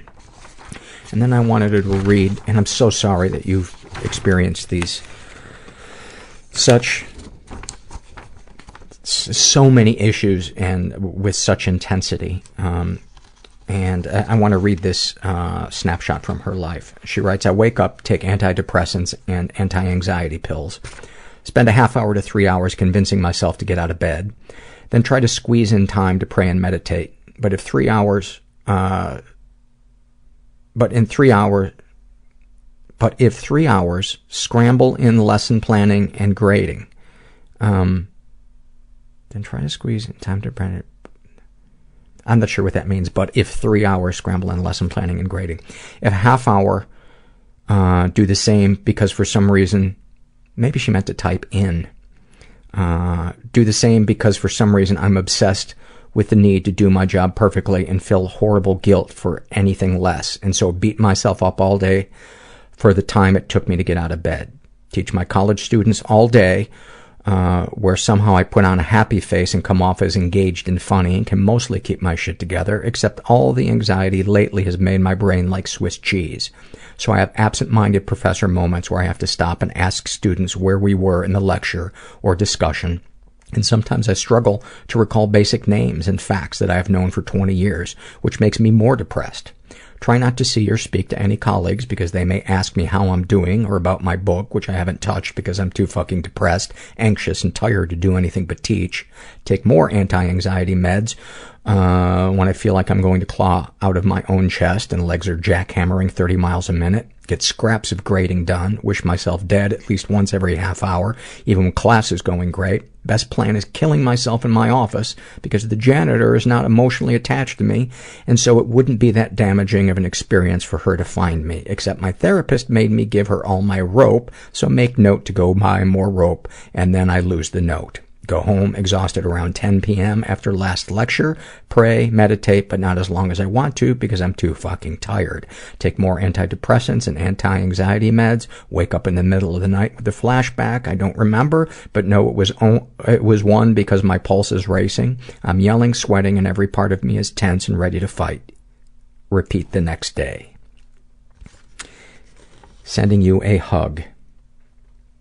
Sending you a hug. Hang in there. This is an awfulsome moment uh, filled out by a woman who calls herself Damaged, but it's chill. Uh, she writes, My younger brother and I have always been best friends, and most people actually ask us if we're twins. We have the same sense of humor, confide everything in each other, and can instantly tell if the other is upset about something. We also both have ADHD, depression, and anxiety. My freshman year of college, my brother's freshman year of high school, I fell in love with a spoiled boy who had a cornucopia of problems. About eight months into our relationship, he became deeply depressed and suicidal. He kept telling me how I was the only thing that made him happy. So as I watched him get sadder and sadder, I couldn't help but think that the progression was all my fault. By the way, I just want to interrupt myself. People telling you that you are the only thing that they have to live for is not a compliment. That is a means of them controlling you. And it is not love. It is the opposite of love. Run, set boundaries, distance yourself, do something, but do not, do not let those hooks get in you. And the, the other person may not realize that that's what they're doing, but, um, they will take you down with them. Just my opinion. Again, I'm not a professional, but I am a jackass that tells dick jokes. Continuing. Um, I couldn't help but think uh, his him getting sadder and sadder uh, was all my fault. I tried to reach out to his friends and family, and, and the reason I think that people then begin to think that the this other person is all their own fault is the purpose of those them putting those hooks into you is for them to push off all of their problems on you. So then your mood becomes their mood becomes your problem which is what she was then beginning to buy into. Um, uh, stop interrupting, Paul. You know you're really fucked up when you can't stop interrupting yourself. So as I watched him get sadder and sadder, I couldn't help but think that the progression was all my fault. I tried to reach out to his friends and family, but every time I did, he would lash out at me. He became very controlling. He wouldn't let me talk to his friends or see my friends and constantly accused me of cheating.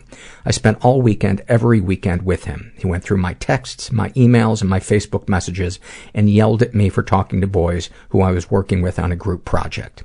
If I ever started to cry, he would tell me how I was making him feel bad because he made me upset and wouldn't talk to me again until I apologized and consoled him.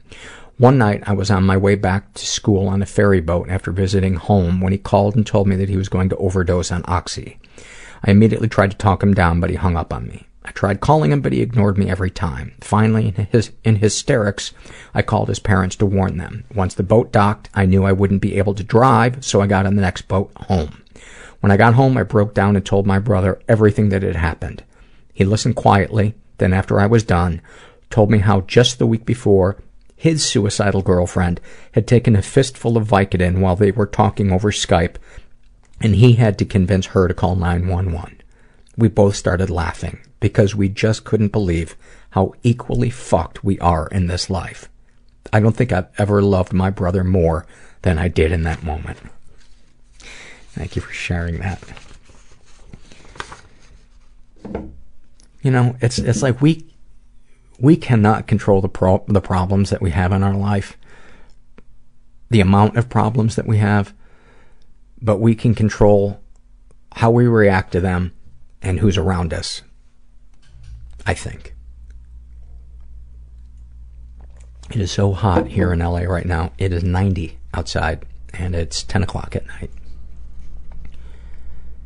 this is shame and secret survey filled out by a guy who calls himself done with this life. He is in his 30s, raised in a stable and safe environment. Um,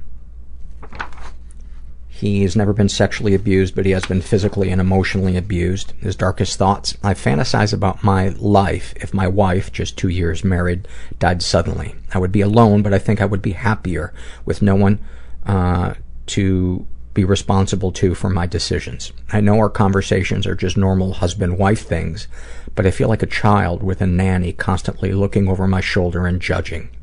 I'm almost completely miserable in this life and would rather be a hermit or dead. Maybe I'll just take out a big insurance policy, wait out the suicide clause and off myself. I get to check out on my own terms, and the insurance payout could make a few people rich for not having to deal with me all these years. Everybody wins. Maybe I could even bring down some asshole with me, stick a knife in Donald Trump's heart, then attack the police protection until they take me down. Suicide by cop. Call it a life.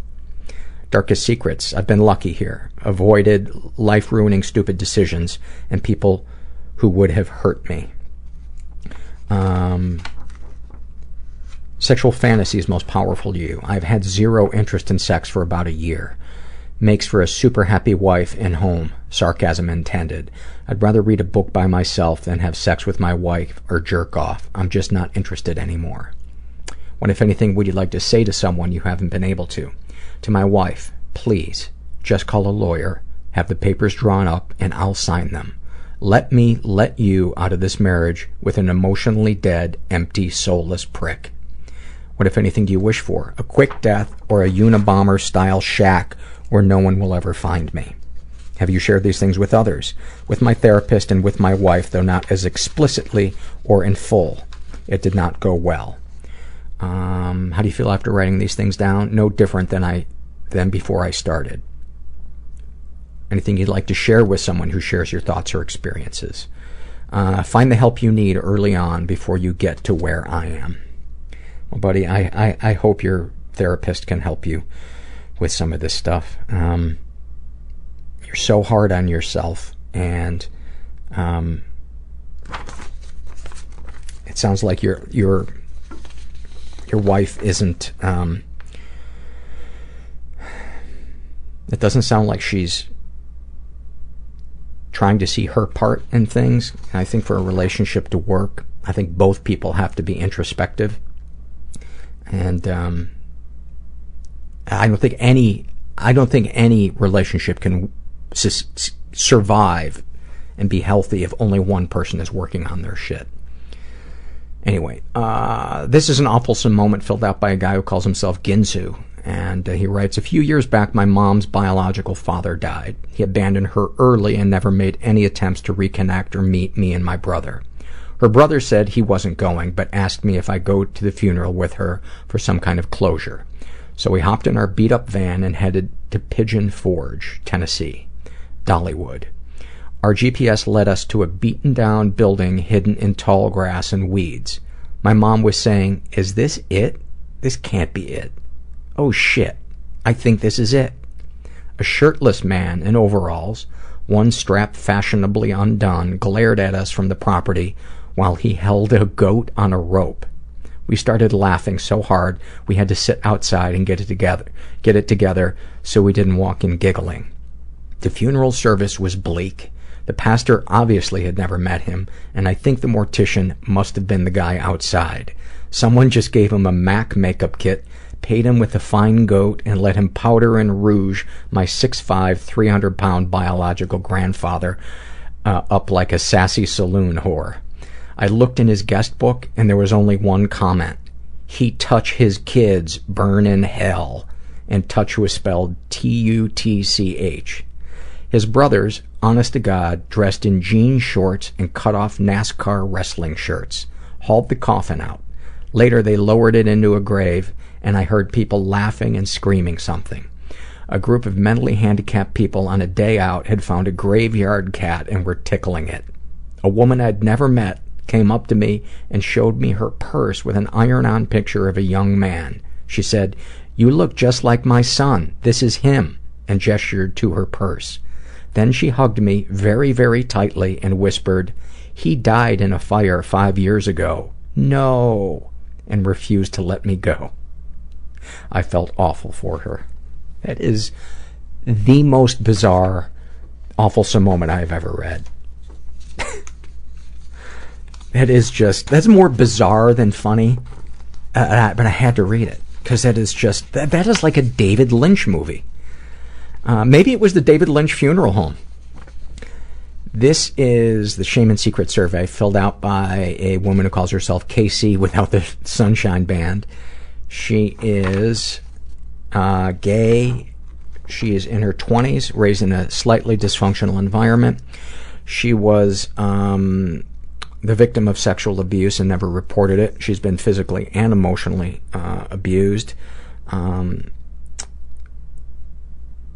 her darkest thoughts I'm a liar. There is not a single thing about my life or me that I don't lie about, and I don't think I feel badly about it. Darkest secrets I'm a liar. Nothing about me is real. Sexual fantasies most powerful to you. I don't think I have any, to be truly honest. What, if anything, would you like to say to someone you haven't been able to? To my girlfriend, I'd tell her everything I've ever lied about because she's the only person I've ever truly loved and respected. But I won't because I'm afraid of losing her.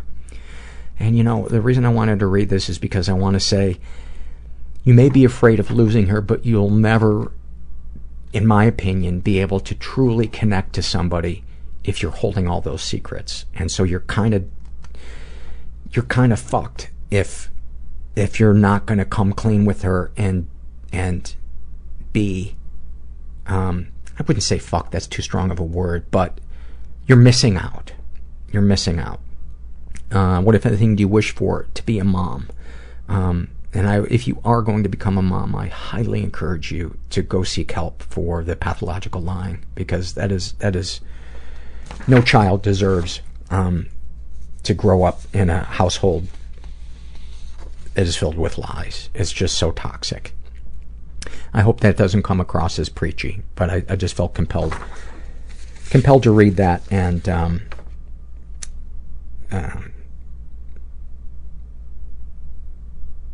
Oh, I forgot to read this. Have you shared these things with others? No, never. I'm a liar and I want to believe my lies. Um, how do you feel after writing these things down? Not liberated. Almost as if I'm lying about lying, which I suspect uh, is because i've done it for so long. I think it's like any other addiction or crutch, you know? It's it served a purpose when we were trying to survive emotionally as kids and then it stops working for us as adults. And you should listen to the episode with Mark Teich, um, T-E-I-C-H, uh, who gets really honest about his, uh, ironically, about his uh, history of pathological lying. And um, you might find some comfort in that, uh, Casey. Sending you some love, though.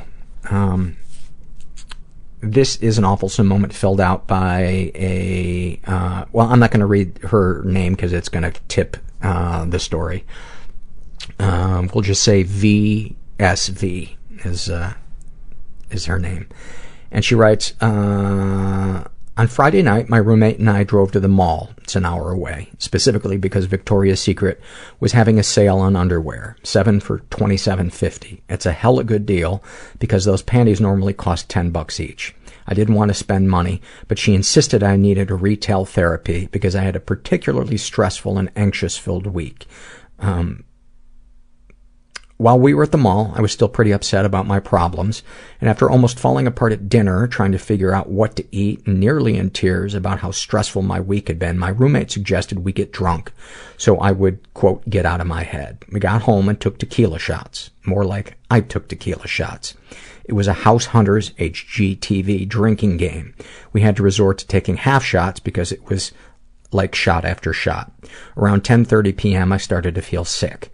She had way less to drink than I did because she wanted to make sure I wasn't going to get alcohol poisoning because I was so upset. She helped me upstairs. I put on my new pajama shirt, uh, tossing the rest of my Victoria's Secret purchase on the floor, and got into bed. I knew I was going to be sick, so I immediately got back up and thankfully made it to the trash can. After I had vomited all over the trash can, I looked down and realized I had accidentally thrown all of my new underwear into the trash can that was now filled with vomit. There is no uh, there is no shortage of bodily fluids on the awfulsome moment surveys, and uh, if some of you are grossed out by it, uh, I apologize, but go fuck yourselves. This is another awfulsome moment, and this is filled out by a woman who calls herself Night Owl. She writes, When I was in high school, I was having some family issues. My mom divorced my dad, separated me from my brother and, and dad, uh, and moved me out to the country, and then proceeded to leave me for days on end while she stayed at her boyfriend's home about two hours away. It was awesome because I could do anything I wanted, but I did tend to get lonely, scared, and didn't have a stable adult to go to when needed. Plus, I have since come to find out my mom has bipolar and is borderline slash narcissistic, and so when she was around, it was awful. Anyways, I was going through a hard time. I didn't have anyone to talk to, so one day, while at school, I had a meltdown and couldn't stop crying. I was sent to my assigned school counselor, who met me, and I told her everything on my mind, sobbing and distraught. Somehow, the tables turned, and my counselor started talking to me about her problems and how she's going through a divorce with her husband. Before I know it, she begins to break down and cry and I am handing her tissues from the tissue box she gave me when I first came in. Fantastic. And that woman should be hunted down and fired.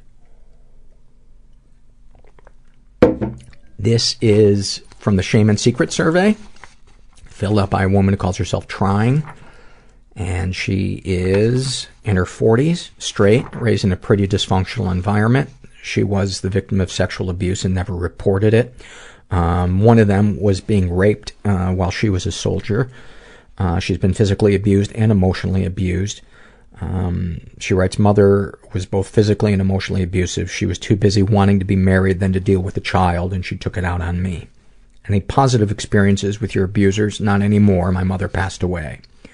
Darkest thoughts? Killing, I guess. I don't have the conscience for it darkest secrets i've only just begun i've only just began experiencing i like to be controlled during sex uh, sexual fantasy is most powerful to you i don't share my fantasy uh, bondage drunk out of my mind uh, drunk and out of control is what makes it great what would you like to say to somebody that you haven't been able to nothing nobody really knows me what, if anything, do you wish for? Death. I'm not a suicidal person, but if my day would end, I would invite it.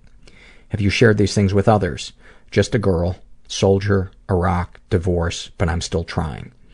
How do you feel after writing these things down? Empty. I no longer carry any sympathy for myself. Anything you'd like to share with someone who shares your thoughts or experiences? Talk to people, find a group, because it sucks handling it on your own.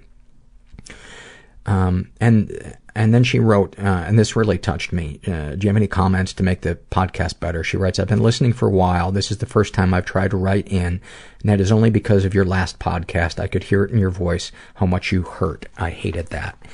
And, um, that probably wouldn't have, wouldn't have been, this would have been uh, about a month ago, two months ago, um, that, that she's referring to that. But when I read that, I thought, oh my god, I was thinking the same thing as I was reading your your survey. Is you sound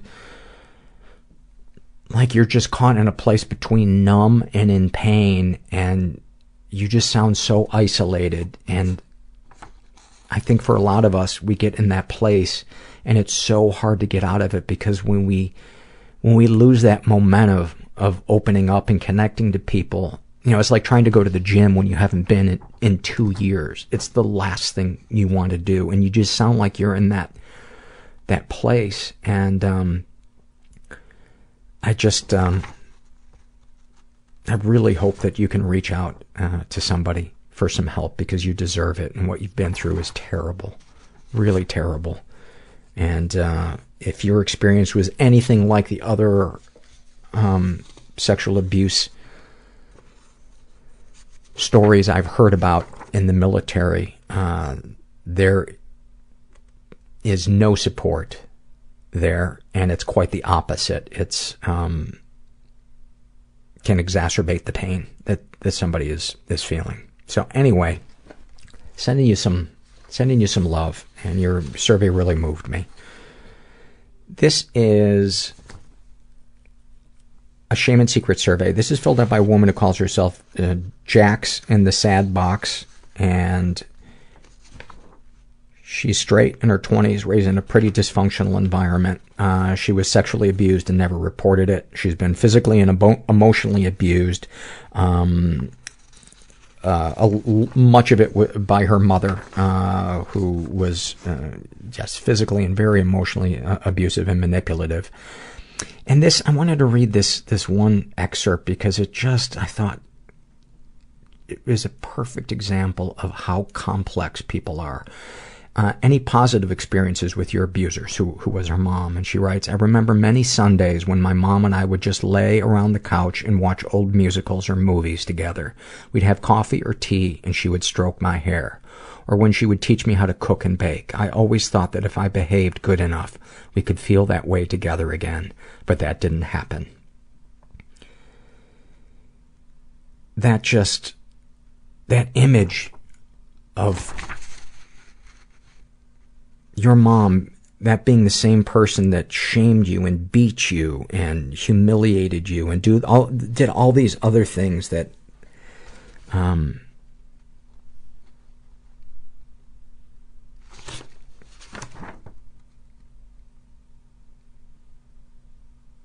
I mean, no wonder it's so hard to recover from from abuse with with family members because we do have good memories of of them sometimes. Sometimes there are even more good memories than bad memories, but the bad memories are so confusing or awful that it's we can't hold both of those truths at, at the same time. And um, I just thought what you what you wrote was um, it just moved me. It just moved me so much.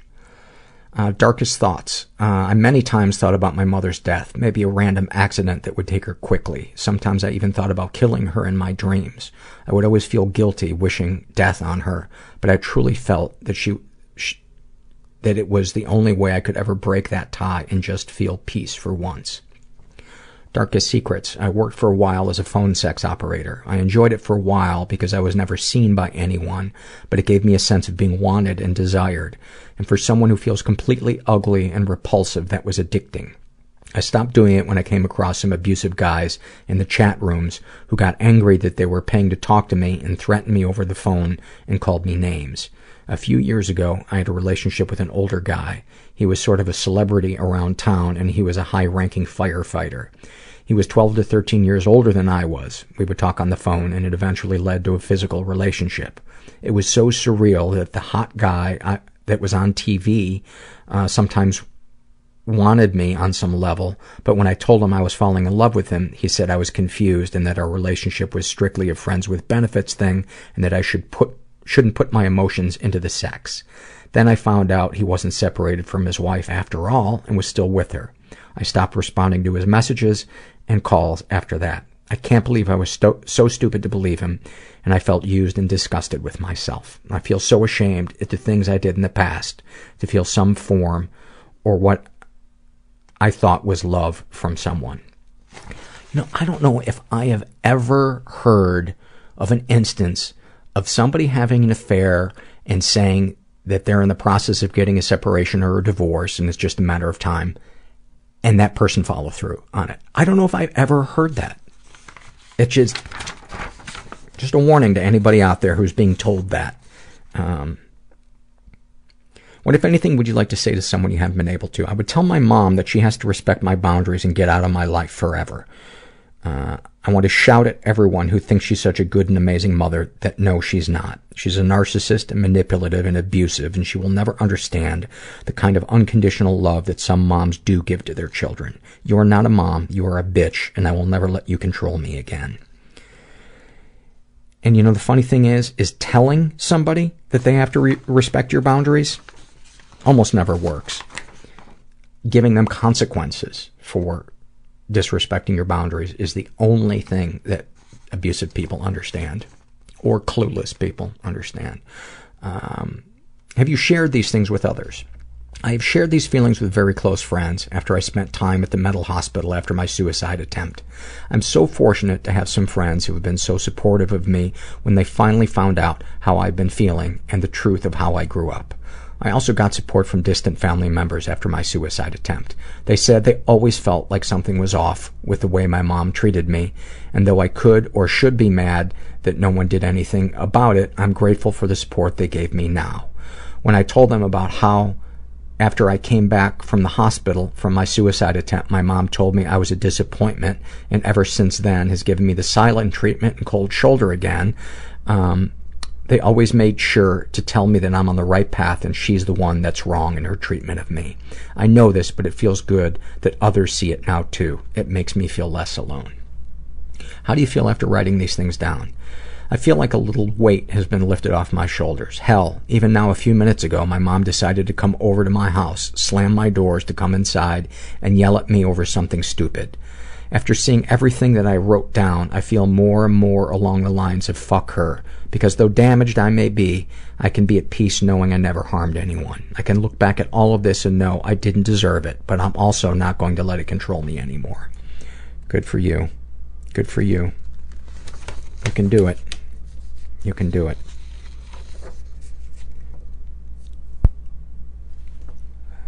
Hold on one second. This is an awfulsome moment. This is filled out by a gender fluid uh, person who calls themselves LH, and they write When I was 18, uh, I, upon many other occasions, was driving under the influence. I was tipsy or drunk at the time. I'm 25 now, and this was my first DUI. I had my best friend at the time and my passenger uh, and two other bfs in my back seat. it was a blizzard outside and we had just left a party. instead of turning right to head home, i turned left and started up a mountain with music blasting. no one said anything. i ended up turning down a dead end. going thirty five to forty miles per hour, i crashed head on into a cement barricade. my two girlfriends ditched uh, within ditched with an ambulance while my other friend convinced me of running to avoid trouble with the law.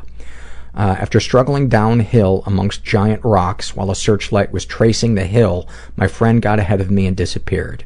I walked slash ran a long way until I got to a highway, which I proceeded to cross until I recognized sirens and a flashing light catch a glimpse of me.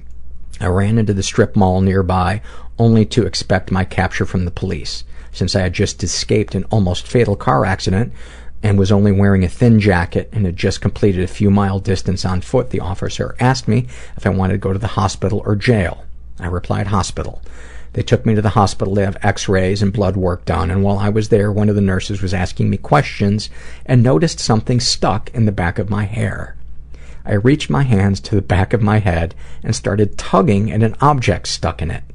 I pulled to the light a yellow sucker that had been lodged in the back of my head and realized my friend in the back seat had been sucking on a sucker upon the impact and had flew forward, releasing this piece of candy into my hair when we had gotten into the accident.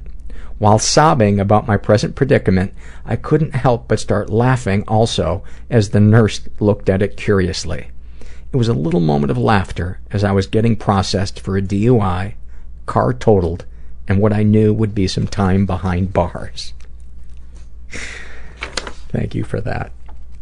Uh, and then finally, this is a happy moment from a woman who calls herself Finally Fucking Free. And she writes, I just quit my job as a CPA to work at a bar. I gave up 75% of my income, my apartment, my car, and everything I own. I was so unhappy at the job. Uh, at the job I was in. My life was closing in around me, and I hated myself for participating and helping make rich people richer. I love music, theater, and art, and all these things were restricted at the office. I wasn't welcome to play music or dress how I chose. I had to cover my tattoos with band-aids. I had to change my hair, the way I spoke, everything about myself. So I quit. I walked away, canceled the lease on my downtown loft, got a cheap duplex, sold my car, and now I work 80 hours a week slinging drinks at a local concert venue. My life has never been better. I'm not even 30 yet but I was going gray already. Now I wake up and look forward to going to work. I look forward to seeing my friends and bands and live music and this beautiful life. No amount of money is worth it. But if you're hiring on your show, totally call me because, dear God, I need a second job. Thank you guys all so much for your surveys, and thank you to Elyn Saks for a, um, again, for a great interview. Well, thank you guys. Uh, that is our best of episode, and we will be back uh, next week because it's August with a brand new episode. I hope you enjoyed this best of, and uh, we'll see you next week. And never forget that you are not alone. And thanks for listening. Everybody I know is bizarrely beautifully Everybody I know is bizarrely beautifully fucked up in some weird way. Bizarrely beautifully fucked up in some weird way.